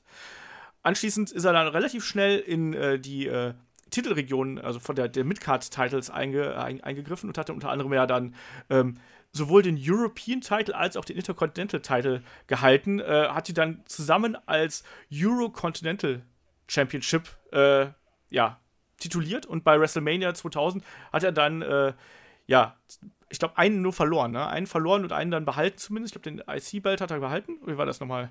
Ich bin jetzt gerade äh, verwirrt. Nee, der hat beide verloren, oder nicht? Aber, aber beide aber, verloren, aber, ne? das, das, war doch dieses äh, Tour of Three Falls Ding, ne? Wo pro Fall. Genau, mit, äh, mit Benoit und äh, Jericho. Und er hat genau. beide verloren, wurde aber kein einziges Mal gepinnt, wenn ich das recht in Erinnerung habe. Moment. Stimmt, ich, so ich war das. irgendwo die Seite hier offen. nee, stimmt, so war das. So war das. Du, hast recht, er ist, er ist als, äh, als absoluter Verlierer eigentlich aus der Runde rausgegangen. Genau. Und, äh, Chris Benoit und Chris Jericho waren in dem Match, ja, ja, ja, genau. Genau. Und danach hat sich ja dann dieser Stable gebildet mit, ähm, mit äh, Edge und Christian, die ja auch absolut geile Promos dann auch zu dritt abgeliefert haben, also mit Verkleidung und keine Ahnung was. Auch da wieder, Kurt Angle, da kann man es einfach nicht sagen. Ne? Der, zum einen kann er das, aber zum anderen ist er sich halt auch für keinen Gag zu schade. Ja. Und ich glaube, deswegen ähm, Deswegen war das auch immer so lustig. Und man hat ihn aber trotzdem noch ernst genommen. Das ist ja eigentlich die ganz große Kunst dabei, dass der halt wirklich teilweise Blödsinn gemacht hat, um es mal so ganz krass zu sagen, aber du hast ihn trotzdem von Anfang an ernst genommen. Du hast auch immer geglaubt, so, ja, okay, der ist ein absolut valider Contender um jeden Champion-Gürtel, muss man sozusagen. Mhm. Und er hat es aber auch immer, das, obwohl er halt eben sehr Spökes gut verkauft. Das war halt das Wichtige. Erstmal hat er gute Matches abgeliefert, aber ich finde halt auch bei Engel, ähm, zum Beispiel der Engel-Lock, der, der hat einfach Impact. Den, den, siehst du das an, wenn er dann da aufschreit und dann die, die Muskeln an, alle anspannen und wie er das hält. Du weißt ja auch den Hintergrund, er ist Ringer. Okay, der Griff, das ist halt wirklich ein ernstzunehmender Griff. Und generell halt auch, die Matches, die waren ja nie so, dass er ja super seicht und, und, und sloppy äh, Moves gemacht hat, sondern die hatten halt mhm. alle Impact. Und das ist halt, glaube ich, das Wichtige, dass halt, sonst hätte das, glaube ich, nicht funktioniert, dass du außerhalb des Rings im Grunde genommen immer als Volldepp irgendwo dargestellt wirst, der halt irgendwie was will, der auch sein Ziel will, aber so vom IQ her, sagen wir mal einfach so, ein bisschen einfacher gestrickt ist. Aber sobald die Ringglocke läutet, ist dann direkt Umschaltmodus, dann ist einfach nur, ist es ja scheißegal, ob der jetzt ein IQ von 4000 hat oder 2, äh, der will dich kaputt machen. Ja, der, der, der ja. war halt so eine Wrestling-Maschine einfach. Ähm, der, der war im Ring immer sofort verbissen, die Matches waren intensiv. Und ähm, wie du vorhin schon sagtest, auch in den Promos, wo er halt äh, wie der größte Depp dargestellt wurde. Er hat das aber meist sehr, sehr ernst verkauft irgendwo. Und, und das, das äh, floss in diesen Charakter einfach so zusammen, dass du ihn trotzdem ernst genommen hast. Du musstest ihn auf jeden Fall respektieren für alles, was er gemacht hat. Und wenn es noch so blöd war. das stimmt, er hat ja dann auch relativ schnell äh, auch den World Title gewonnen von The Rock bei, bei No Mercy damals, No Mercy 2000 und hat ja dann sogar in dem äh, Armageddon, im einzigen Armageddon Hell in a Cell seinen Titel verteidigt, also gegen, gegen äh, sechs Superstars, das ist das Ding, wo der Undertaker Rikishi vom Käfig geworfen hat auf die Ladefläche eines äh, LKWs. Wobei der wo Fall man sich so die ganze Zeit, ja, wo man sich die ganze Zeit dachte, warum ist dieser LKW da? Weil, weil Vince McMahon den Hell in a Cell abreißen wollte, Mann. Ja, und vor allem, weil Rikishi runtergefallen ist wie so ein Sack, richtig so, wo du dachtest, alles klar, okay, passt. Ja, aber das war auch damals die Zeit, wo man eigentlich nur darauf gewartet hat, dass irgendwas ganz furchtbar abgefucktes passiert. Also das war so eine, ich habe auch wirklich darauf gewartet, da, da muss jetzt einfach jemand vom Hell in a Cell fallen, weil ansonsten mag ich diesen Kampf nicht so ungefähr. So war ich damals zumindest drauf. Ich weiß nicht, wie es bei euch war. Nö, ist schon richtig. Es war halt Attitude-Zeit. Wenn du so viele Leute hast und ein Hell in the Cell, dann erwartest du halt, dass irgendwie ein, ein fitter Move kommt. Ich ja, aber man muss halt auch mal überlegen, weil da stehen dann halt Leute wie äh, Undertaker, The Rock und Austin dann eben mal da eben beim Ring. Ne? Also die Star Power, die man damals hat und auch, dass sich dann jemand wie ein Angle da durchsetzt, der ja da eigentlich gerade mal ein bisschen über äh, anderthalb Jahre oder ein Jahr irgendwie dabei war, das ist dann eben auch schon eine, eine große Auszeichnung für ihn eigentlich, ne? Muss man auch mal so sagen. Also WWE hat das schon sehr, sehr früh erkannt, was dieser Mann sowohl im Ring als auch einfach in den Promos und in den Segmenten eben leisten kann. Und Apropos Segmente, darf ja. dazu kommen. Sorry, ich, ich, weiß nicht, ob ich springe zeitlich, wahrscheinlich ja. Aber wie großartig die Zeit war, als äh, Stone Cold verletzt war und Engel verletzt war. Und anstatt dass sie wie bei jedem anderen Wrestler sagen, okay, dann streichen wir euch aus den Shows, haben die diese unfassbar geilen Backstage-Segmente gehabt mit dem Hut, mit dem Gitarrenspiel. Und ey, Unscheiß, das kann ich mir immer noch angucken. Ich muss immer noch lachen, weil das so cool aussieht. Und allein dieser kleine Hut, jetzt mal ganz ehrlich, ja? Welcher Wrestler hat so viel Eier in der Hose zu sagen, den Scheiß mache ich. Ich setze mir so einen kleinen Mini-Hut auf und gucke dabei tot ernst. Und das göttlich, ohne Scheiß. Also diese Segmente waren Gold wert und ich glaube auch, generell, damals gab es so viel Star Power. Man muss ja wirklich sagen, The Rock und Austin haben alles überschattet, aber knapp dahinter war halt immer Engel. Und sobald der in Main Event gepusht wurde, war halt keiner, der dann sagte, nee, da mussten mhm. The Rock und, und Austin durchgehend drin sein, sondern den hast du immer ernst genommen. Das war halt jemand, den, den kannst du immer reinschmeißen im Main Event, nimmst du dann kurz äh, raus, wieder eine Upper Mid-Card, alles gut und dann wieder im Main Event, kein Problem. Absolut so Mr. Mr. Verlässlich quasi. Ja, aber das war ja auch das, das, das äh, große Plus von der Attitude-Zeit, dass sie zwar die zwei großen Stars mit Rocky und Austin hatten, aber trotzdem auf mehrere große Stars gebaut haben, die sie in den Main Event stellen können. Und äh, dass Engel so schnell ja. da reinkam, das war ja, der, der war ja kaum da und war eigentlich schon im Ring der Beste. Also das muss man ja einfach mal sagen, wie schnell der auch noch dazugelernt hat und auch diese Ringpsychologie sich angeeignet hat, die es eben braucht für einen vernünftigen Schaukampf. Ähm, also ganz, ganz groß. Das ist, der ist halt wirklich ein absolutes Naturtalent gewesen. In allem, was er irgendwie im Wrestling gemacht hat. Jetzt, wo ich gestern dann nochmal so ein paar Matches durchgegangen bin, äh, waren halt die verschiedensten Gegner, ob es mit Rey Mysterio war oder dem Undertaker oder, oder Austin, der hat halt auch mit jedem Chemie im Ring. Das, das sieht man so selten, dass wirklich, dass der aus jedem Gegner irgendwie was Vernünftiges rausholen kann. Und äh, das ein intensives, ernstzunehmendes Match ist. Ähm, keine Ahnung, jetzt mal so als Beispiel, ich, ich mag Seth Rollins super gern, super Wrestler, aber der hat nicht mit jedem Chemie. Da, da sind dann auch schon mal Matches, wo du denkst, so, oh ja. Also, also zum Beispiel seine Matches gegen Owens fand ich jetzt nicht so geil, wie ich es mir vorher vorgestellt habe. Gegen Triple H? Äh, gegen, also gegen Triple H. Ganz aktuelles gegen Triple Beispiel. H auch, ja, genau. Ähm, und Engel hat halt wirklich mit jedem verdammten Gegner funktioniert. Darf das ich das noch erweitern? Immer geile Matches. Äh, äh, nein, nein, darfst du nicht. äh, äh, doch, mache ich aber. So. Ähm, er hat nicht nur mit jedem Wrestler funktioniert, sondern auch mit jeder Art ähm, Match-Style. Also das es ist eigentlich mhm. wurscht bei Engel gewesen, ob du jetzt ihn in einen 10 Minuten Single-Match steckst oder in einen Ironman-Match oder ob du ihn in ein Hardcore-Match steckst oder sonst irgendwas. Er hat immer bei jedem Match gewusst, wie muss ich das machen, damit das gut ist. Ich meine, erinnert euch auch zum Beispiel an, an gegen Shane. Das Match oh, bei ja. King of Swing. Knallhart. Ja. Das hat jetzt nichts mit einem standardmäßigen 1 gegen 1 äh, Matten-Wrestling-Match zu tun, sondern es war knallhart mit üblem Bums und es hat alles trotzdem geklappt, funktioniert und gepasst. Und deswegen, also. Ja, ich möchte vielleicht einfach nochmal so ein paar äh, Fäden auch von ihm aufgreifen ähm, und die, die, dass wir die vielleicht auch mal ganz kurz so ein bisschen durchsprechen. Ähm, wir haben es gerade eben schon so ein bisschen angesprochen, die Geschichte mit Edge. Also, äh, da war Engel eigentlich auch absolut wichtig, um Edge auf die nächste Stufe zu heben. Und das, obwohl äh, Engel da selber zu der Zeit gerade mal erst so drei Jahre irgendwie dabei war. Das muss man sich auch mal wegtun. Und Edge eigentlich da der Erfahrenere war, aber ähm, Engel absolut wichtig war, um diesen Edge-Charakter noch weiter overzubringen. Also zum einen in den Matches, du hast halt eben absolut fantastische Auseinandersetzungen zwischen den beiden gehabt. Also gab es ja dieses Hair vs. Hair Match, was wir da gerade eben angesprochen haben, wo dann ja am Ende Angle mit äh, Glatze rausgekommen ist. Ähm, zum anderen aber auch in den Segmenten, wo dann Edge eben Kurt Angle äh, verarscht hat. Und Edge war auch derjenige, der dafür gesorgt hat, dass äh, das Publikum You Suck mitgerufen hat. Also das habe ich heute erstmal auch wieder so bei der Recherche wieder Ja, ja, äh, mitgekriegt, dass Er hat, das ja, hat ja angestiftet, dass sie das immer rufen sollen. Und dann Genau. wurde das halt, ja, der, der Running Gag halt quasi. Aber das passt ja auch dann dazu. Dadurch wirkt er auch, muss man auch dazu sagen, der Entrance von Angle wirkte dadurch größer. Ja, Weil die es Crowd einfach lustig, dabei war. äh, Wie, wie sauer er erst immer war. Ja, ja. ja, wie er sich aufgeregt hat. Ah. Das, das, das, das muss er ja tun eigentlich. Ne? Also ähm, wir sind jetzt gerade so, geistern wir so in den, in den Jahren so 2001, 2002 rum. Wie gesagt, Invasion Angle hatten wir da schon hinter uns, wo er Angle ja auch relativ klar und eindeutig ja auch die harte Position äh, dann zumindest phasenweise bezogen hat mit sehr guten Kämpfen, auch gegen Steve Austin, muss man damals Kleine auch, Frage. auch mal Das sagen. Match Und war Steve- fantastisch. Ja. Ähm, war das ist schon die Zeit, wo er die Fehde mit Triple H hatte, weil die würde ich gerne hervorheben, weil die war echt geil.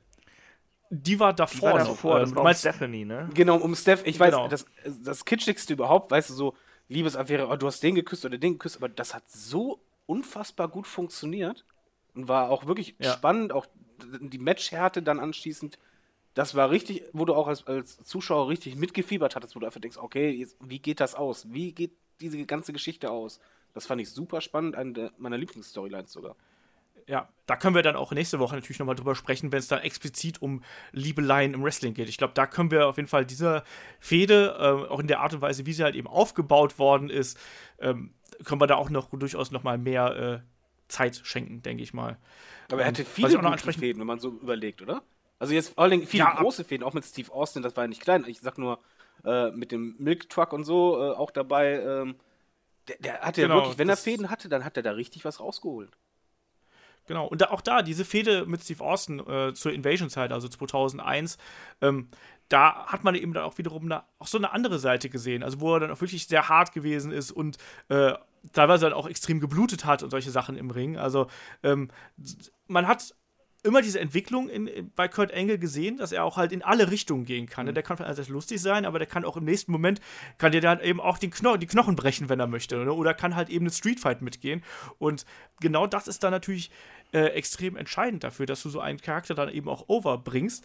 Und David, du hast gerade eben auch den Ankle Lock angesprochen, auch da wieder. Absolut glaubwürdiger Finishing Move und er ist, glaube ich, bis heute der Einzige, der Hulk Hogan damit zur Aufgabe gebracht hat. Kann das sein?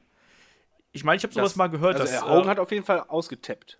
Das weiß ich. Genau, das auf jeden Fall. Ich, ich meine sogar, dass er der, äh, quasi der Einzige gewesen wäre, zumindest bei WWE, wo äh, Hogan ausgetappt ist. Ich meine, er hat auch mal bei Sting Das kann gut sein, ausgetappt, aber mir sieht auch böse sicher. aus. Wenn, vor allen Dingen, wenn er den Englock ansetzt und dann einmal nachdrückt, also quasi das Bein noch ein bisschen dreht, dann denkst du auch nur, ach du Scheiße. Genau, und der hat ja hinterher das noch weiter forciert, indem er dann noch quasi so einen Lex Scissor angesetzt hat. Ähm, das war auch ganz wichtig. Und ich fand es auch, hat nicht äh, Angle auch bei der Hall of Fame gesagt, dass er ja quasi Hogan zum Aufgeben gebracht hat und dabei noch diese, dieses Toupet getragen hätte? Boah, das weiß ich nicht mehr. Das weiß ich nicht. Ich- ich, ich- muss nur dazu sagen, ich- seine Hall of Fame-Ansprache fand ich so dermaßen gut, wo wir eh gerade dabei sind. Mhm. Mein Chris war vor Ort, äh, wahrscheinlich dann noch cooler, aber allein schon, äh, dass er die ganzen, auch, man muss ja sagen, bei Hall of Fame ist es ja so, die Leute nehmen das halt großteils super ernst, klar, ein paar lustige Stories, aber gehen da quasi sehr konventionell heran an bei den Reden, danken einen, erzählen einen die Story, wie hart und das war. Und dass Engel quasi das abge abgewendet hat und dann nicht nur gesagt hat, von wegen so, okay, das ist halt harte Arbeit, sondern halt auch den Leuten echt vermittelt hat, von wegen, ey, man muss auch einfach Spaß haben und ich kann auch über mich selber lachen und dann einfach du auch merkst, dass er die Sachen gerne gemacht hat, weil er das halt nochmal hervorgeholt hat. Nochmal Ja. den Hut, nochmal diese Perücke und dann am Ende der, der Milk Bash. Du hast einfach gesehen, der Typ hat einfach richtig Spaß am Wrestling gehabt damals und auch heute noch. Das war halt so sein Homecoming bei, bei der äh, Hall of Fame. Er hat es genossen, endlich wieder vor dem WWE-Publikum aufzutreten und er wusste ganz genau, was die von ihm sehen wollten. Und äh, hat halt wirklich so, so seine großen Momente von diesen ganzen Backstage-Skits und sowas nochmal abgefeiert. Das war wirklich super. Also de, die ganze Halle hat sich halt kaputt gelacht. Und ähm, Nicht nur die Halle, also Ja. vom Fernseher hat man sich da auch sehr, sehr gut kaputt gelacht. Wobei ich mal sagen muss, dieses ich, ich, ich wollte halt nochmal betonen, super, dass ne? ich da war, weißt du, so, so ganz arrogant, so nebenher mal. Aber jetzt mal unscheinbar, also, aber, aber der HBK-Song, das war göttlich. Also das wusste Großartig. ich, Ja. die, die, die Sequenz wusste ich nicht. Also muss ich zugeben, da habe ich da anscheinend nicht mitbekommen damals. Habe ich dann nochmal angeschaut, ey, super. Also, Ich hatte die ganz Song so vergessen. nachgemacht hat. Ich hatte die wirklich vergessen, als er dann damit anfing. dachte ich, Oh Gott, da war ja auch noch was. Großartig. Ist Sowieso, ähm, wo wir vorhin bei Fäden waren, was wir nicht überspringen sollten, also diese, äh, ja, in Anführungszeichen ewige äh, Fehde oder te- teilweise sogar mit als Partner äh, Kurt Angle und äh, Chris Benoit. Oh ja. Das, Ja. das war, sie waren als, als Team waren sie halt einfach so wirklich unfassbar verbissen und als Gegner, wa- was haben die halt für, für Dinger da auf die Matte gelegt? Das, das war großartig. Also ich hatte mir vorhin, obwohl ich immer noch Probleme damit habe, mir äh, Benoit-Matches anzugucken, muss ich ganz ehrlich sagen, ähm, Ja, kenn ich. hatte ich mir gerade noch mal äh, den Rumble 2003, das, das WWE-Match angeguckt und das ist halt äh, ein Wrestling-Fest, was die da abbrennen. Das ist so Mhm. gut. Das, das, jeder Griff ist so, äh, so intensiv und so gut verkauft und boah, also, da bedeutet halt auch jede Aktion Ja, was. ganz Also das genau. ist mal so was, was ich, was ich heute ja so ein bisschen vermisse, wo du einfach teilweise eine Aktion nach der anderen rausklopst, die spektakulärer ist als die nächste, aber man hat eben dadurch nicht mehr das Gefühl, dass jede Aktion etwas bedeutet. Und gerade in diesem Kampf, das ist ja auch für viele das Match des Jahres 2003 gewesen, da hast du halt eben gemerkt, so, da ist jede Bewegung und jede Aktion macht einen Sinn und verfolgt einen ja, eine Intention innerhalb dieses Kampfs. Und das hat es dann wirklich ausgemacht.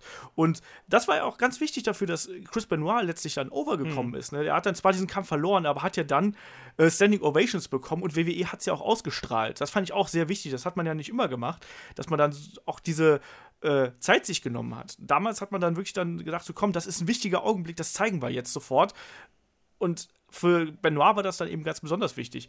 Ähm, ich gehe noch mal ganz kurz zurück, kurz weil, wie du gerade gesagt hast. Moment, ich weiß, heute ist ein bisschen durcheinander, aber wenn, wenn wenn wir eh schon so bei Benoit-Matches sind mit Engel, dann mal ist echt kurz der, der Hinweis meiner Meinung nach, dass das aller, allerbeste Match, was Engel hatte, gegen Shawn Michaels bei WrestleMania 21 war und das Ding eine dermaßen krasse Bombe war, wie sonst was. Also das, das war Ja. echt, ich glaube, 30 Minuten ging es fast. Das war. Hm. Also besser kannst du ein Wrestling-Match nicht machen. Da, wenn man irgendwie mal ein geiles äh, Wrestling-Match sehen will, dann WrestleMania 21, Angle gegen Michaels, das ist so ein geiles Hin und Her und so intensiv und spannend. ja, wer da nicht Wrestling-Fan Damit- wird, der kann mit dem Sport nichts anfangen. Das, das war wirklich Als ob fantastisch. ich euch am Ende, als ob ich euch am Ende nicht gefragt hätte, was eure Lieblingsmatches von Ach, Engel das ist einfach vorgeschoben. So, das war mein das, Lieblingsmatch. ist, ja- das, ist, das ist nicht mein Lieblingsmatch. Das ist immer noch das Käfigmatch mit der Perücke. Ja, äh, hättest ja auch mehrere nennen Nee, können. Mo- Ähm, ich wollte aber dran. noch. Nee, Olaf, Ja, jetzt bist ich- du erstmal dran. Ich kann auch mehrere nennen. Nein, immer nur eins. Nein, ich wollte. Nein, ich wollte gerade noch mal äh, auf die SmackDown 6 eingehen. Also, wir sind ja jetzt zu Zeiten, wo es den ersten Roster-Split gegeben hat. Und äh, ja, man hatte da auch wiederum das Problem, äh, dass man eben das, das Roster aufteilen musste. Und äh, bei SmackDown sind dann die Leute Edge, Rey Mysterio, äh, Kurt Angle, Chris Benoit, äh, wen hatte ich vergessen? Guerrero. Und die Guerreros. Also Eddie, Eddie und Chavo Guerrero. Das waren die SmackDown Six. Und die Jungs haben einfach da mal über Wochen und Monate das Programm geprägt und haben äh, Tag Team Matches abgeliefert, die man sich heute noch absolut fantastisch anschauen kann. Also, ähm, ich meine, es war Survivor Series 2002, äh, Angle und ähm, äh, Benoit gegen ähm, Rey Mysterio und Edge, wenn ich mir jetzt nicht komplett täusche. Lage mich nicht drauf fest, vielleicht vertue ich mich da Nee, auch. war, Aber war's, war's. ähm, aber absolut geniale Kämpfe, die diese, äh, diese sechs da abgeliefert haben. Und das war eine coole Zeit, einfach vom reinen äh, Wrestling her, weil es einfach unheimlich viel Spaß gemacht hat. Die hatten alle Chemie zusammen, die hat immer das Gefühl gehabt, die kennen sich alle in- und auswendig. Unglaublich gut und eigentlich hat es dafür, damals dazu geführt, dass äh, SmackDown, äh, ähnlich wie heute, also zumindest vom Wrestling-Produkt her, deutlich unterhaltsamer war, als es Raw gewesen ist, obwohl Raw halt eben die größeren Namen hatte, in Anführungsstrichen. Ne? Ähm, und aus diesem SmackDown 6 resultierte dann hinterher auch der Bruch mit Benoit und dann eben dieses äh, legendäre Match beim Royal Rumble äh, 2003, was halt einfach unglaublich ist. Ne? Und dann, ich glaube, wir müssen da vielleicht einfach noch weitere starke Gegner von, ähm, von Angle eben durchgehen. Wir hatten jetzt schon äh, Benoit hatten wir jetzt natürlich schon gehabt und, äh, und Edge. Auf der anderen Seite dann aber natürlich auch WrestleMania 19 Brock Lesnar. Und Angle ohne Lesnar geht halt irgendwie nicht, weil die beiden in meinen Augen halt ganz ähnliche Typen sind, also so kopfmäßig, glaube ich. Aber es sind beides Ringer, die wissen, wie man trainiert und ich glaube, die sind auch zwei, die einfach unglaublich hart im Ringe zur Sache gehen. Also äh, gerade Lesnar hat ja damals auch noch ein ganz anderes Stil gehabt, als er den heute fährt. Und äh, WrestleMania 19, die legendäre Shooting Star Press zum Ende, aber das war ansonsten auch ein ganz, ganz hervorragendes Match, muss man mal sagen. Man spricht heutzutage immer nur über diesen Botch am Ende, aber bis dahin äh, absolut unfassbarer Kampf, vor auch allem, ein wenn man sich. Äh, Wollte ich noch anmerken. das, das, Ja. Genau, das kam aber, glaube ich, Das, später. das kam, das kam ein Jahr, glaube ich, 2003, später. Engel oder? war, Engel war zwischendurch ja auch verletzt. Hat dann, Genau, das wollte ich mich hat dann Moment, den, äh, den Titel. Moment! Ah, Nein, er, er hat ja den, den WrestleMania 19 Main Event, hat er ja mit einem gebrochenen Genick bestritten. Das war, da war doch der große Swerve vorher, dass man gedacht hatte, ah, kann Angle da überhaupt antreten? Und dann gab es doch, ähm, ich glaube bei SmackDown vor WrestleMania gab es doch ähm, den Kampf, den vorgezogenen Kampf eigentlich von Angle gegen Brock Lesnar und dann hat sich doch äh, Kurt Angles Bruder Eric Angle äh, eingeschlichen, hat den, ähm, hat den F5 kassiert und am Ende hat dann äh, Kurt Angle Brock Lesnar eingerollt und alle waren total perplex, so wie Kurt Angle bestreitet tatsächlich den Main Event von WrestleMania mit einem gebrochenen Genick. Ja, aber Ja, generell, also, er hat ja der ganz brauchte- auch einen Nacken gebrochen und das war, war ja auch so einer, der hat ja teilweise auch trotz Verletzungen gewesselt, wenn es sein musste. Also es ist echt schon ein harter Hund. Absolut, ja. Und der ist, ist dann quasi, nach dem, nachdem er den Titel an Brock Lesnar weitergegeben hat, wo man natürlich gerade am Abend von WrestleMania 19 gar nicht genau wusste, so, okay, kann Lesnar den überhaupt irgendwie verteidigen nach diesem Aufprall, ähm, ist er ja dann sofort in die, äh, ja, quasi in die Pause gegangen und hat sich da dann, äh, äh, ja, verarzten lassen erstmal und hat, da- hat dann da äh, sein, sein Nacken, seine Nackenprobleme beheben lassen. War dann aber nicht so mega lange weg eigentlich, also ein paar Monate und dann Nee, ist er eben er, wieder. er, er hat da so eine, so eine spezielle ähm, ja, ähm, Behandlung genommen. Normalerweise wäre er, glaube ich, ein Jahr ausgefallen. Und dadurch, dass er sich nicht ähm, die, die Wirbel hat ersetzen lassen, sondern nur Teile davon, waren es dann nur drei Monate. Ja, das muss er sich halt auch mal wegtun. Also der Mann hat halt wirklich, also man sagt ja immer so, wie, wie anstrengend und hart Wrestling für den Körper ist. Ich glaube, äh, Angle ist das, das leben, lebendige Beispiel dafür, was da halt alles passieren kann mit den ganzen Genickbrüchen und anderen äh, Blessuren, die er da davongetragen hat. Also extrem harter Hund, der ja auch, also dem ja auch teilweise fast sein, sein Ehrgeiz und sein Willen irgendwie so ein bisschen zum Verhängnis geworden ist. Ich glaube, das ist so ein bisschen was, was man vielleicht auch als negatives Beispiel anführen kann. Also er ist ja auch jemand, der sehr, sehr oft auch mit schweren Verletzungen in äh, Ring gestiegen ist, egal wie oft man ihn damals gesagt hat, so, ja, nee, hör mal, willst du dich ein bisschen schonen? Er war dann eben da trotzdem irgendwie mit Er wurde dabei. ja dann auch, Ja. wenn ich mich nicht richtig irre, ähm, ja dann auch ein bisschen abhängig von den Schmerzkillern und so, oder nicht? Genau das, ja, das, das geht halt alles da so äh, Hand in Hand mit. Ne? Natürlich äh, Nackenprobleme und Rückenprobleme und so, das äh, fordert natürlich seinen Tribut und führt zu, äh, dazu, dass du halt immer mehr Schmerzmittel einfach nimmst. Und ich glaube, das war dann auch eben auch in dieser Zeit, wo dann eben häufiger äh, Schmerzmittel eingenommen hat. Ähm, nächste große Fehde nach, also beziehungsweise mit Brock Lesnar, das war ja immer so eine schwelende Fehde, finde ich. Das war immer so, wenn, wenn die beide aufeinander getroffen sind, wusstest du, okay, da passiert was Besonderes. Nächster großer Gegner, Eddie Guerrero, WrestleMania 20. Wollte ich jetzt einfach mal so äh, hervorheben. Da war ich nämlich live in der Halle, muss man so Ja, zu also du sagen. bist halt auch schon alt. Ja, das, das ist absolut richtig. Aber es war ein geiler Kampf. Also er hat auch äh, sehr, sehr, sehr viel Spaß gemacht. Eddie Guerrero mit seinen äh, You Lie, You Cheat, You Steal Mannerism. Und äh, wo er dann äh, am Ende den eigentlich sehr, sehr weit überlegenen äh, Kurt Angle ausgetrickst hat, indem er seinen Schuh gelöst hat. Und als Angle dann den Ankle-Lock ansetzen wollte, hat er hat Angle auf einmal nur den Schuh in der Hand gehabt und war so perplex darüber, dass er danach von Eddie Guerrero eingerollt worden das, ist. Das war ein großartiges Match. Das habe ich auch gestern nochmal geschaut. Und äh, da ist mir auch nochmal bewusst geworden, äh, Engel schafft es in seinen Matches immer so, die Zuschauer sind gespannt drauf, aber wie man es so oft hat, sie brauchen irgendwie einen Moment, um reinzukommen. Und die Zuschauer sind irgendwann in, in den Engel-Matches so drin, dass die wirklich auf ihren Sitzen stehen, dass, dass, äh, dass äh, die ihre Augen nicht mehr von diesem Ring abwenden können, weil es, es wird immer lauter und äh, der, ähm, der äh, äh, Pin wird immer äh, intensiver mitgezählt und was nicht alles. Also, also der, der holt mit seinen Matches die Leute so ab oder so rein in diese Matches, die er dir abliefert, das ist unglaublich. Ja, ist halt ein ganz großer. Also das ein ganz großer Ringpsychologe und Ringgeneral. Der weiß halt zu jedem Moment, wie das, was er, was er tun muss, um irgendwie das Publikum anzuheizen. Ähm, und, äh, absolut auch verdient dadurch, dass er halt eben jetzt auch in die Hall of Fame gekommen ist. Ne? Ähm, Und die Fäden gegen Eddie Guerrero, die Kämpfe da, die waren halt auch eben immer was, was ganz Besonderes. Engel hatte dann in der Folge natürlich auch so etwas kleinere äh, Fäden gehabt, also gegen Eugene zum Beispiel, ganz, ganz furchtbar damals. Ich habe sehr für Engel gejubelt, als er ihn dann endgültig verhauen hat. ähm, dann gibt es auch noch diesen legendären äh, Incident mit Daniel Puder, ne, oh, ja. äh, Tough Enough-Geschichte. Ja, also Chris, vielleicht willst du das äh, kurz erzählen für die Leute, die es vielleicht noch nicht wissen. Ähm, de, de, dieses Tough Enough äh, äh, Ding, da, äh, da war Daniel Pugh dabei, der MMA gekämpft hat. Ja, ich kenne ich kenn mich da auch nicht so ganz aus, ja. Ähm, und äh, Engel hat irgendeinen von denen halt vorgeführt und hat gesagt, er will noch ein Opfer haben. Und dann hat sich Daniel Pugh gemeldet und hat ihn in Kimura genommen, wo, äh, wo genau. Engel nicht rausgekommen ist. Ja, vor allem, das war nicht abgesprochen. Genau. Die haben halt dann wirklich, äh, Daniel Pruder hat halt so getan, als ob das ein echter Kampf ja. wäre, in Anführungsstrichen. Ähm, das, ja. das, war nicht abgesprochen. Und er hatte ihn im Kimura.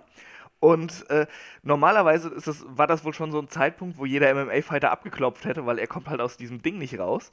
Und Engel hat sich aber geweigert abzuklopfen, hat stattdessen halt eine, eine äh, äh, sich hochgestemmt, um, um ihn einzurollen, um ihn zu pinnen, dass die Schultern auf der Matte sind. Und ein Ringrichter hat dann geistesgegenwärtig sich hingeschmissen und diesen Pin gezählt obwohl Pewter, muss man auch sagen, ist schon eine Ratte gewesen, dann, ja. dann bei, bei zwei noch die Schulter hochgezogen hat. Ähm, und äh, die Aktion fand Engel wohl auch nicht so lustig. Nee, ich auch da, also, man wundert sich dann nicht, dass Daniel Pewter keine größere Rolle mehr bei WWE gespielt ja. hat, obwohl der Taffinov ja gewonnen hat. So, ne? so, so also, kann man es sagen, ja wenn, wenn das schon der Einstieg in äh, die größte Wrestling-Liga der Welt ist, dann mhm. äh, ist das vielleicht nicht ganz so ideal, um es mal so und, zu sagen. Und Pula ja, meinte also, ja auch irgendwie so, ja, wäre da nichts passiert, er hätte ihm halt den Arm ausgekugelt. Ja, ja warum Netter nicht, Typ. Ne? Ja, kann man ja machen. Ja, nächste große Fehler natürlich dann gegen Shawn Michaels, haben wir gerade schon gesagt, WrestleMania 21, absolut genialer Kampf. Ähm, also Michaels da auch auf der, auf der absoluten Höhe seines Könnens, muss man auch sagen. Ne? Also zwei Jahre nachdem er wieder zurückgekommen ist, knapp. Ähm, unglaublich gutes ähm, äh, Match. Äh, Match of the Year bei äh, Pro Wrestling Illustrated. Auch das absolut verdient. Ne? Also wer das noch nicht gesehen hat, ich glaube, wir können gar nicht genug über diesen Kampf schwärmen, weil der einfach so, so gut war. Und das war auch wieder so ein Ding, wo die, glaube ich, auch gar nicht großartig vorher geprobt hatten. Also das war jetzt nicht was, was sie großartig abgesprochen haben, sondern die waren einfach so gut, die konnten das einfach so im Ring. So, warum auch nicht, ne? Und äh, danach gab es dann die ersten, die ersten Aufeinandertreffen von Angle und John Cena, ähm, wo dann John Cena noch äh, hier gewesen ist. Und äh, wir haben natürlich auch Team Angle, haben wir, glaube ich, ganz vergessen. Kann das ja, sein? Ja, Team Angle haben wir noch gar nicht erwähnt. Shelton Benjamin und Charlie Haas, ne? Jupp. Genau. Ähm, sollte man auch erwähnt haben irgendwie, das war noch äh, in den Jahren davor, ähm, wo Angle dann quasi ein eigenes Stable aufgebaut hat. müsste es auch gewesen sein. Bei dem Benoit-Match waren die nämlich auch mit dabei. Ja, ja, genau. Ja, also auch ein sehr, sehr starkes Tag-Team, aber halt eben nicht so mega charismatisch, muss man leider sagen. Also sowohl Shelton Benjamin noch mehr als Charlie Haas, aber als Tag-Team, finde ich, haben die immer gut funktioniert. Als Einzelwrestler für mich eher weniger. Also wie war das bei euch? Hat Shelton Benjamin und Charlie Haas, haben die bei euch funktioniert? David? Äh, also ich mochte Shelton Benjamin eigentlich immer gern. Ich fand auch, das ist so ein geborener Intercontinental Champion. Ich, also ich finde halt, die, die, Matches von ihm waren gut. Äh, ich fand auch, dass er die Ausstrahlung eigentlich auch hatte. Also ihn habe ich mir gerne angeschaut, Charlie Haas gar nicht. Ja, Charlie Haas hat eigentlich auch nie so die Chance gehabt, so als Singles-Wrestler irgendwie zu glänzen. Also. Aber ja, Shelton Benjamin auf jeden Fall noch mehr. Der hat ja auch äh, diverse Male IC-Title und alles Mögliche gehalten. Also der hat ja auch durchaus seinen ähm, Singles-Run äh, äh bekommen. Er hatte auch diese großartige Storyline, wo, wo seine Mutter äh, dabei war und äh, seine Gegner mit der Handtasche geschlagen hat. Ja, wenn das kein großer Push ist, dann weiß ich es nicht. ja, aber naja, also äh, Team Angle darf man da auch nicht äh, vergessen. Also später World's äh, Greatest Tag Team. Äh, auch sehr wichtig, also auch da wieder, ne? Wir sprechen ja immer davon, dass man American Alpha mit Kurt Angle irgendwie zusammentun sollte. Ähm, das wäre natürlich eigentlich so eine, so eine schöne Kopie von, äh, von dem, was man halt damals gesehen hat. Hätte ich nichts gegen, aber manchmal braucht es halt eben dann auch so einen etablierten Star, um halt eben ein paar junge Leute aufzubauen. Und hier hat es dann eben ganz gut funktioniert. Ähm, nächste große Fehde gegen den Undertaker bei äh, No Way Out äh, 2004, wenn ich mir jetzt nicht komplett äh, vertue. Nee, No Way Out 2006. 2006, Entschuldigung. Ja, 2005 war, war ja das WrestleMania-Match gegen, gegen Michaels. Äh, äh, no Way Out 2006, das Match habe ich mir auch vorhin noch angeguckt. Richtig Vom gut. Podcast. Gott, ist das gut. Also, äh, ich, wenn, man ein, richtig geiles Wrestling-Match sehen will, mu- muss man sich das schon angucken. Das ist 30 Minuten hin und her, sie kontern sich gegenseitig aus. Ähm, unfassbar intensiv, die, dieser Brawler-Style vom Taker, da, äh, äh, Angle kontert mit, mit, seinen, äh, mit seinen Haltegriffen.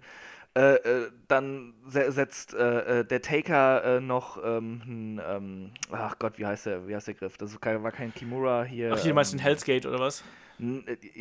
Ja, bevor es der Hell's Gate wurde. Ja, okay. Ja, ich, Äh, au- auf jeden Fall ganz, ganz groß, was die da abliefern, da innerhalb von 30 Minuten. Und was mir aufgefallen ist zum ersten Mal, ich habe das Match schon gewiss mindestens zehnmal gesehen, im Hintergrund steht so, so, so ein typischer Smart Mark äh, mit seinem AOH-Hoodie und hasst den Undertaker. der, der ist halt wirklich so, so, so total angepisst, so wie der Undertaker irgendeine Aktion bringt oder so, weil das ist ja so der typische WWE-Wrestler. Das siehst du ihm halt schon an, dass es so, so, so ein typischer Smart Mark äh, Internet-Troll ist. Und, und, und immer wenn Enkel ihm halt nur eine Backpfeife gibt oder so, rastet der halt schon aus. Weil, weil das ist ja ein richtiger Wrestler, weil. ja, aber großartiger Kampf. Also da muss man halt eben mal sagen, da hat man auch mal wieder gesehen, was für ein großartiger Worker auch der Undertaker halt eben ist. Man hat das ja immer so ein bisschen vergessen, finde ich, bei ihm. Aber eben mit bestimmten Gegnern, äh, Angle, Michaels und noch diverse andere, da gab es dann eben auch mit dem Undertaker nochmal Magie im Ring, um es mal so zu sagen. Ähm, Ich, ich fand, das war Ja. eigentlich so der Punkt, wo wieder klar wurde, dass der Undertaker gerade seinen zweiten Frühling hat. Also danach Ja, kamen ja noch einig, einige Programme, auch ähm, die, die ganzen Matches mit Batista und sowas. Ganz groß. Also, Ja, also- oder, oder der- das Programm mit Edge war fantastisch. Ja, das, das stimmt absolut. Ne? Aber äh, das war danach, das war ja eigentlich jetzt auch schon das Jahr, wo dann Angle ähm, bei WWE dann ausgeschieden ist, wenig später. Also er hat ja dann noch seinen, seinen ECW-Run gehabt als äh, Wrestling Machine, wo er dann eben noch mehr in Richtung äh, MMA-Fighter gegangen ist und äh, noch eine Stufe ernster geworden ist. Aber dann, äh, ja, Ende des Jahres, also im August des Jahres, ist er dann eben, hat er WWE, verlassen. Ähm, aufgrund, weil, weil er halt irgendwie ja seine, seine Krankheiten, seine, seine Verletzungen halt eben nicht richtig auskurieren konnte und ist eben auch nicht wirklich äh, im Guten von WWE gegangen. Also er hat ja dann auch noch im Nachhinein noch diverse Male gegen WWE geschossen, ähm, dass man ihm da eben nicht die Zeit gegeben hätte, sich ähm, ja, sich zu erholen und äh, nichtsdestotrotz aber war er dann zwei Ja. Monate später schon bei TNA. Da, da, das Ding ist halt auch die, äh, das ist, äh, die Wahrheit liegt wohl irgendwo so in der Mitte. Er sah, sagt, sie wollten ihm nicht Zeit geben zu erholen. Die WWE sagt, sie wollten ihn mal zum Entzug schicken, ne? weil er halt unfassbar abhängig von den Painkillern war und alles. Ja. Und äh, das hat er ja damals wohl auch nicht so ganz eingesehen. Und was macht man, wenn man auf Stoff ist und trotzdem wresteln will? Man geht zu TNA. Ja, da, wo du ein kleineres Programm fahren kannst, theoretisch, und äh, wo ja auch damals noch das Geld etwas lockerer gesessen hat, um so, es mal so zu sagen. Aber ähm, dieser Wechsel von Angle zu TNA war für TNA natürlich sehr, sehr wichtig. Also, weil du auf einmal wirklich jemanden gehabt hast, der über Jahre, also ja fast, ich meine, das war, das war 2006 bis 1998, äh, also sprich gut sieben, sieben, acht Jahre fast, ähm, bei WWE eine große Rolle gespielt und der dann auf einmal, kurz nachdem er bei WWE ausgeschieden ist, dann zu TNA geht. Das hat, also für mich als Fan war das auch damals so, alter Schwede, jetzt muss ich aber äh, WWE in Acht nehmen. Jetzt hat TNA nicht nur äh, einen, Chris, einen Christian zum Beispiel, äh, sondern eben auch noch einen Angle, der ja damals auch wirklich noch auf der, auf der Hochphase äh, seines Könnens war und daneben auch noch einen Sting und Jared und ich weiß nicht, was alles hatte. Es hat vor allen Dingen aber auch gut funktioniert. Ich fand, Engel hat sehr gut in die TNA gepasst, beziehungsweise auch Entrance war gut, äh, die, die Storylines, die er hatte, er hat halt der, der Company sehr, sehr gut getan und ja auch anderen Wrestlern auch mal geholfen. Also er war ja nicht so, dass er ja alles dominiert hat und jeden platt gemacht hat, sondern er hat ja auch geholfen, um mal andere TNA-Wrestler auch mal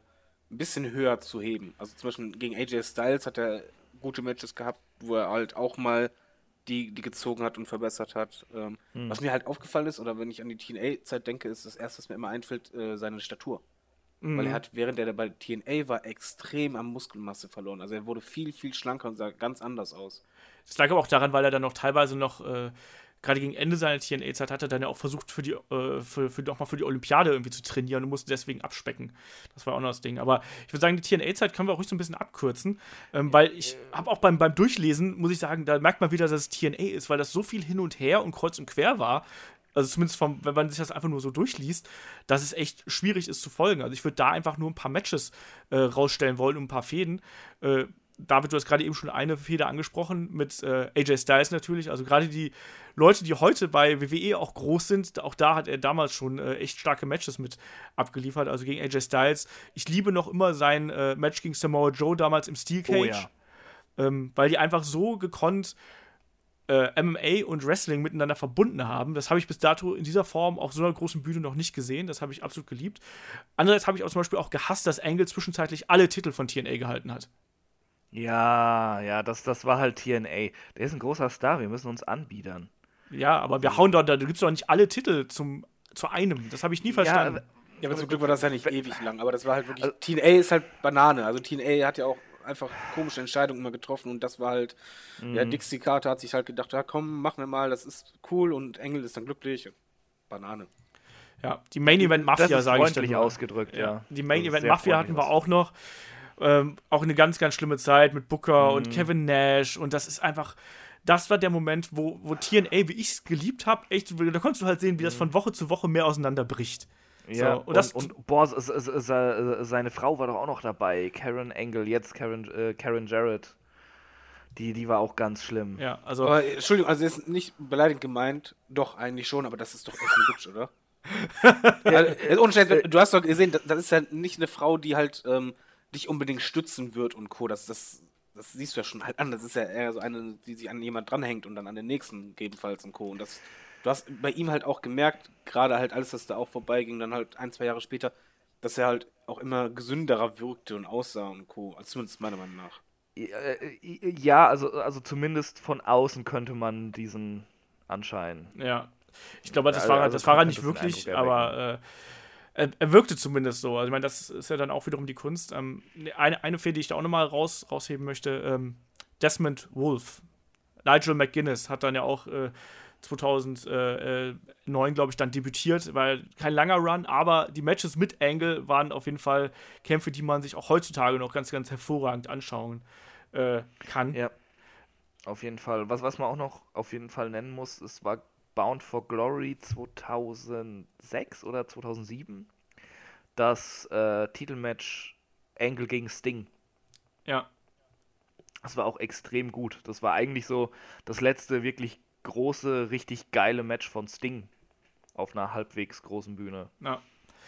Ich muss sagen, aber das war dann auch, also je weiter wir quasi bei, bei TNA und bei Impact halt so in die, in die Gegenwart kommen, das ist auch echt schon die Zeit, wo ich dann auch TNA einfach komplett verloren habe. Also ähm, ja. da hat dann auch ein Angle nichts mehr dran geändert. Ähm, da war ich dann immer schön, habe mich immer darüber gefreut, dass er halt da war, aber das hat halt für mich irgendwann keinen Sinn mehr gemacht, ähm, das noch weiter zu verfolgen. Ähm, man sollte vielleicht da auch nochmal erwähnen, ähm, Angle war auch noch, war auch in Japan aktiv eine Zeit lang, also zwischen 2007 und 2009 äh, ehemaliger äh, IWGP-Champion, hat äh, gegen Brock Lesnar dort unter anderem gefädet und auch Kämpfe gegen ähm, Hiroshi Tanahashi und äh, ja, äh, Giant Bernard alias, wie heißt er, ähm, Albert alias Matt Bloom, heutzutage Trainer bei NXT gehabt. Also er hat da durchaus dann auch die, die, die Welt bereist und als dann der der Titel, äh, Quatsch, als dann sein Vertrag bei TNA ausgelaufen ist, im äh, März 2016, ist er dann eben auch nochmal über die Dörfer getingelt, um es mal so ganz äh, despektierlich zu sagen. Also, wo er dann wirklich nochmal in die Indies gegangen ist und diverse Dream-Matches bestritten hat. Einfach, um auch mal, ich weiß, ich weiß gar nicht, ich glaub, wahrscheinlich so eine Mischung aus, er will sich selber nochmal austesten, er will einfach nur mal schauen, was es eben so an Herausforderungen gibt. Also gab es ja dann Matches gegen Zack Saber Jr. zum Beispiel, gegen Joe Hendry, gegen Cody Rhodes, auch mit einem fantastischen äh, Moonsault von Cody übrigens im Käfig. Also ich weiß nicht, ob ihr das gesehen habt, da gibt es ähm, ja. auch einen, einen äh, Twitter-Meme zu, wo Cody dann wirklich von der Spitze eines, äh, eines Käfigs dann bei einer Indie-Show wohlgemerkt äh, den Moonsault springt. Absoluter äh, Wahnsinn. Ja, und dann äh, hat er dann letztlich auch seine äh, Indie-Tour dann beendet. Wie er übrigens Cody Rhodes jetzt auch letztens angekündigt hat, dass es jetzt Zeit wird, dass er wieder äh, sich langsam mal wieder äh, festigt und sich einen, äh, ja, eine Homebase aufbaut. Also er hat auch sein Indie-Jahr so ein bisschen beendet. Mal gucken, wo er dann tatsächlich landen wird am Ende des Tages. Und äh, Ja. geht da mal von Ring of Honor New Japan irgendwie aus. Ja, das werden wir. Ja, also, also nicht von TNA. Ne, TNA glaube ich nicht. Ich habe eher die. Vielleicht geht nochmal zurück zur WWE, wer weiß. Ja, nicht so schnell, glaube ich nicht. Ja, wir werden sehen. Ja, und dann auf jeden Fall Angle 2017 jetzt in der äh, Aufnahme in die Hall of Fame und jetzt eben General Manager. Ähm, wie habt ihr den bis jetzt als, als GM bei Raw aufgenommen, um mal so ein bisschen ins aktuelle Geschehen zu, äh, zu springen? David, wie hat dir das bis jetzt seine Rolle gefallen? Ich finde das bislang eigentlich ganz gut. Ich finde halt, ja, er, er knüpft im Grunde genommen daran an, so wie er damals bei der WWE auch war. Er hat halt Ernsthaftigkeit, er hat auch eine gewisse Autorität, aber man, er spielt halt auch die Rolle gut, dass er halt erst frisch dabei ist. Dass er halt das auch quasi erwähnt, dass man das halt auch merkt, das, das gefällt mir. Ich finde halt auch gut, wenn es einfach nur so ein Spruch ist, von wegen so, ähm, ach, ja, äh, irgendwie habe ich das hier doch alles nicht vermisst oder sonst was, oder was ist denn hier los? Also, dass er halt auch ein bisschen Humor mit reinbringt, dass es halt auch mal chaotisch ist. Ich finde, der macht das gut. Der ist auch generell jemand, der halt Ausstrahlung hat und den du halt auch als GM, ja, Glaubwürdigkeit unterstreichen kannst, halt. Das Ja. passt und ich glaube, er, er braucht aber noch ein bisschen Zeit, um dann halt richtig äh, loszulegen. Das ist halt jetzt alles sehr schnell, viel auf einmal. Er kam rein, dann der Shake-Up und Co. Ähm, gibt ihm mal ein halbes Jahr, dann ist das richtig gut. Ja, also mir gefällt die Rolle, die er da aktuell spielt. Also gerade bei der ersten Raw-Show, wo er dann so die ersten Interviews mit den neuen Leuten hat, die er halt noch nicht kennt, also noch nicht kennt in Anführungsstrichen natürlich. Ähm, das war schon extrem äh, lustig gelöst teilweise auch. Also auch der, ich weiß noch, der, der, der Blick, den er da teilweise auch Sami Zayn zugeworfen hat, so, äh, hey, was, was, was will der Typ hier eigentlich gerade von mir? Oder auch die Interviews mit Enzo und Big Cass. Oh, Ähm, die waren gut. Genau, das macht er schon gut. Und äh, Chris, wie siehst, wie, siehst, wie siehst du ihn da aktuell? Ich, ich, ist eine absolute Wohltat. Endlich ist dieser, dieser keifende Succubus namens Stephanie weg. und, und da ist jemand mit Charisma, den man mag, den man schätzt, den man respektiert, den man so lange nicht gesehen hat, der einem nicht irgendwie in den Hals gestopft wird. Also, oh, das, das ist wirklich ein, ein, einfach wunderschön, Stephanie nicht zu sehen und stattdessen Kurt Angle, den man so lange nicht gesehen hat, wenn man nicht gerade, ja, ähm, sehr, sehr masochistisch ist und TNA verfolgt hat. äh, ja, äh, einfach toll, aber ich, ich gebe David da recht, er, steht halt noch am Anfang, das waren jetzt erstmal ein paar lustige Segmente und so, da, da kann noch einiges kommen, eben weil man ja auch davon ausgeht, dass er nochmal in den Ring steigt, wenn er die Tests absolviert hat, die er angeblich ja noch nicht äh, gemacht hat. Genau, habe ich gehört, dass die Äh, Anfang des ja. Jahres, äh, Anfang nächsten Jahres oder so stattfinden sollen, Ende nächsten Jahres irgendwie so. Äh, ja, ke- keine Ahnung. Auf jeden Fall heißt es ja von WWE, wenn er die besteht, dann, dann soll er auch wieder in Ring. Ähm, aber da, da kann halt auch was Cooles draus entspringen, dann eben, dass ein Engel sich mit, äh, mit irgendjemandem fetzt und dann halt, äh, ja, mit dem Match hat bei einem großen Event oder so. Wir werden ihn nicht mehr als regulären Wrestler sehen, das wird auch eher so auf einen äh, Teilzeit-Catcher rauslaufen, für einen SummerSlam oder für Mania oder so, aber das wird mir auch reichen. Ich will einfach nochmal ein, zwei große Matches mit Angle sehen, gegen halt auch wirklich coole Gegner. Also Seth Rollins gegen Angle würde ich zum Beispiel sofort nehmen. Ja, absolut. Was ich, was ich halt cool finde, ist halt, dass halt jetzt ein GM ist, wo theoretisch, wenn ein- irgendein Wrestler halt austickt und den Fehler macht, dass er ihn irgendwie, was ich, schubst oder schlagen will, dass derjenige sofort in den Clinch gehen könnte. Und Ja. darauf warte ich halt irgendwie auf so ein Segment und das könnte halt, Engel kann das super verkaufen, er ist dann glaubwürdig. Muss ja nicht mal sein, dass er direkt ein Match hat, aber so, also ich sehe es halt wie Chris, ich brauche nicht mehr viele Matches von ihm, vielleicht noch ein WrestleMania-Match, aber ansonsten ist es halt schon jemand, der halt eben nicht nur äh, ja, mit, mit dem Mick angreifen kann oder mit seiner Autorität, sondern er kann halt auch körperlich direkt gegenhalten. Er ist immer noch gleichwertig zu sehen wie die Wrestler. Und ich finde, das ist halt eine, eine Spannung, die man halt unbedingt auch nutzen sollte irgendwann mal. Du, du hast mich jetzt gerade so fies angeteased. Ich stelle mir das gerade vor, halt wirklich wieder irgendwie mit sich mit einem Wrestler streitet und der schubst ihn und Enkel verkauft es so, dass er sich so gerade noch zurückhält und das baut sich dann über Wochen auf, bis er dann wirklich mal dann körperlich eingreift und dem eine verpasst. Oh, das, ach, das wäre schön.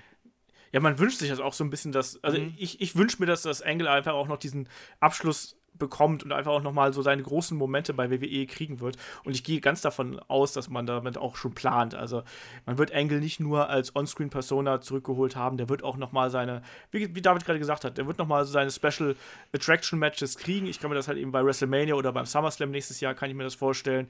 Jetzt soll er erstmal wieder äh, so ein bisschen, bisschen Fuß fassen und vielleicht auch da nochmal sich an die neuen Gegebenheiten gewöhnen. Aber es gibt einfach so viele Matches, die mich aktuell reizen würden. Und also ich fange da mal an, einfach mal so mit so ein bisschen rumzuspinnen. Also Angle gegen Styles nochmal. Super geil. Angle gegen Samoa Joe.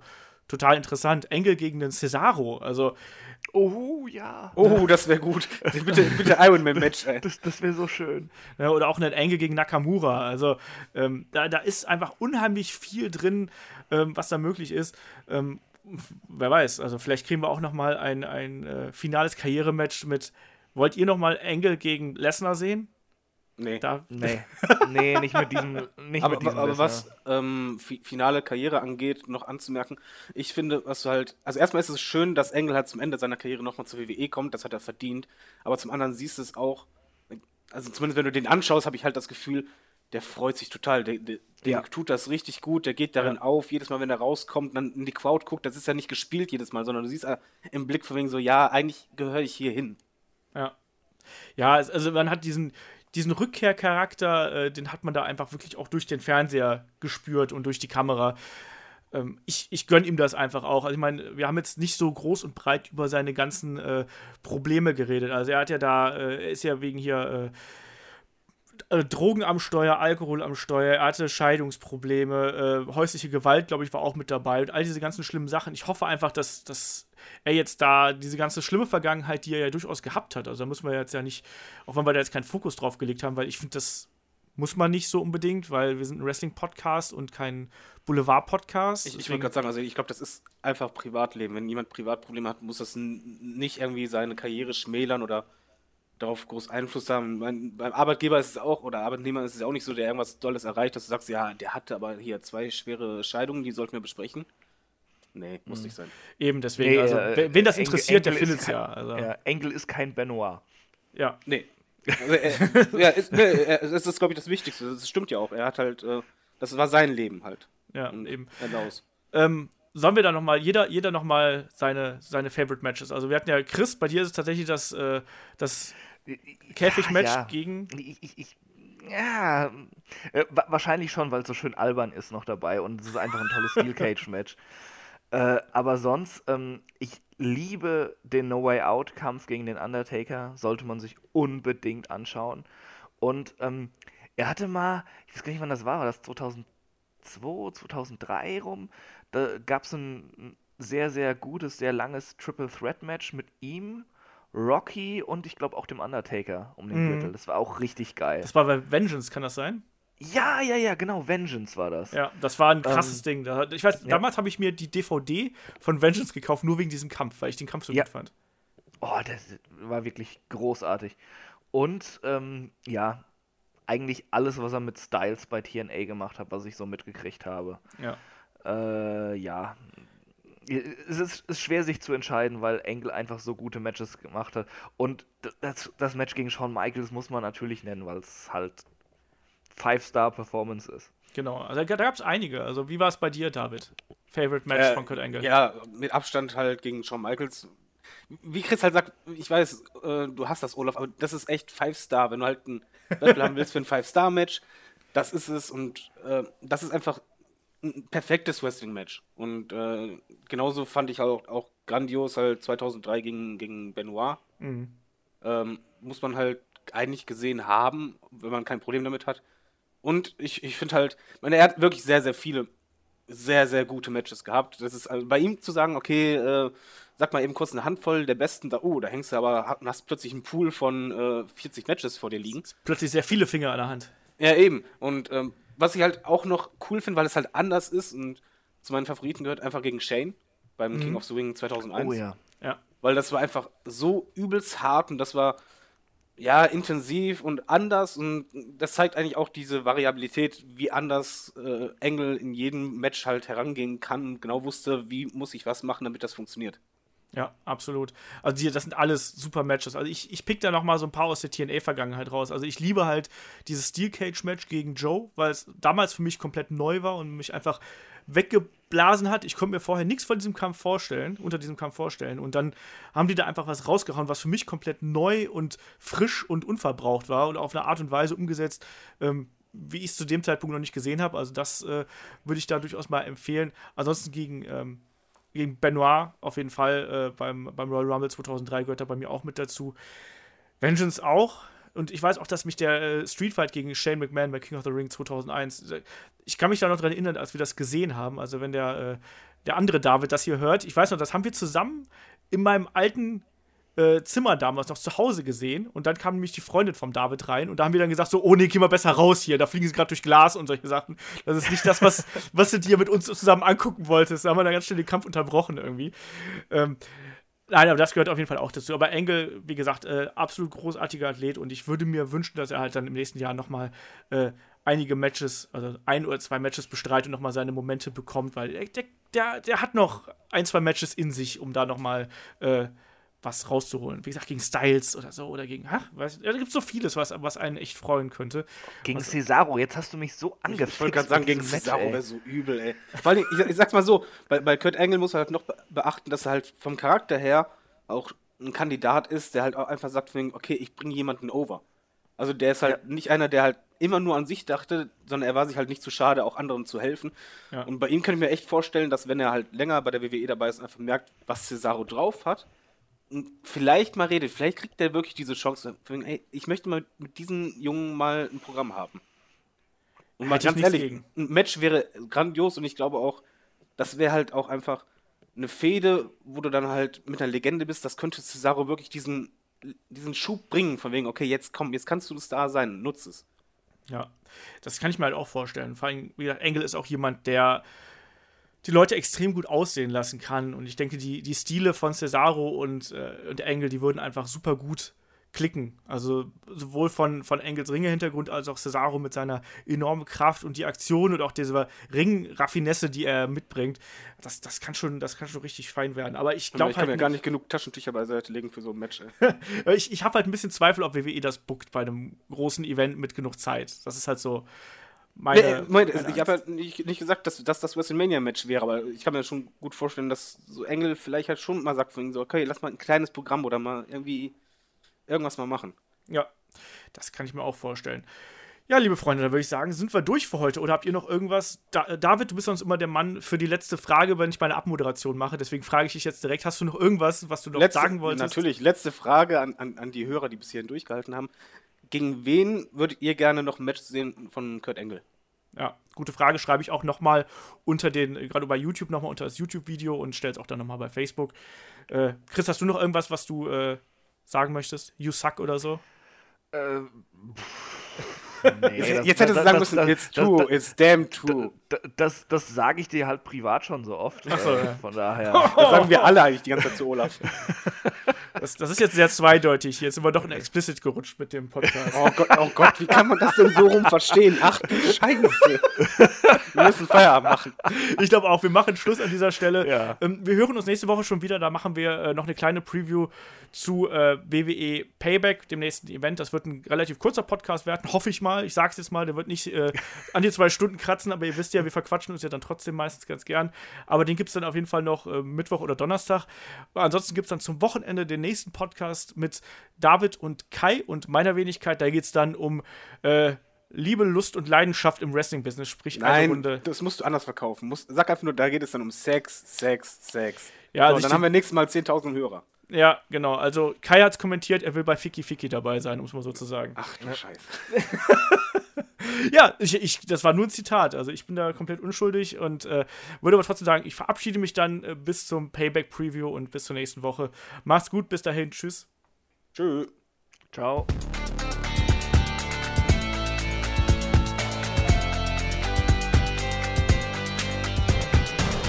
Headlock, der Pro Wrestling Podcast.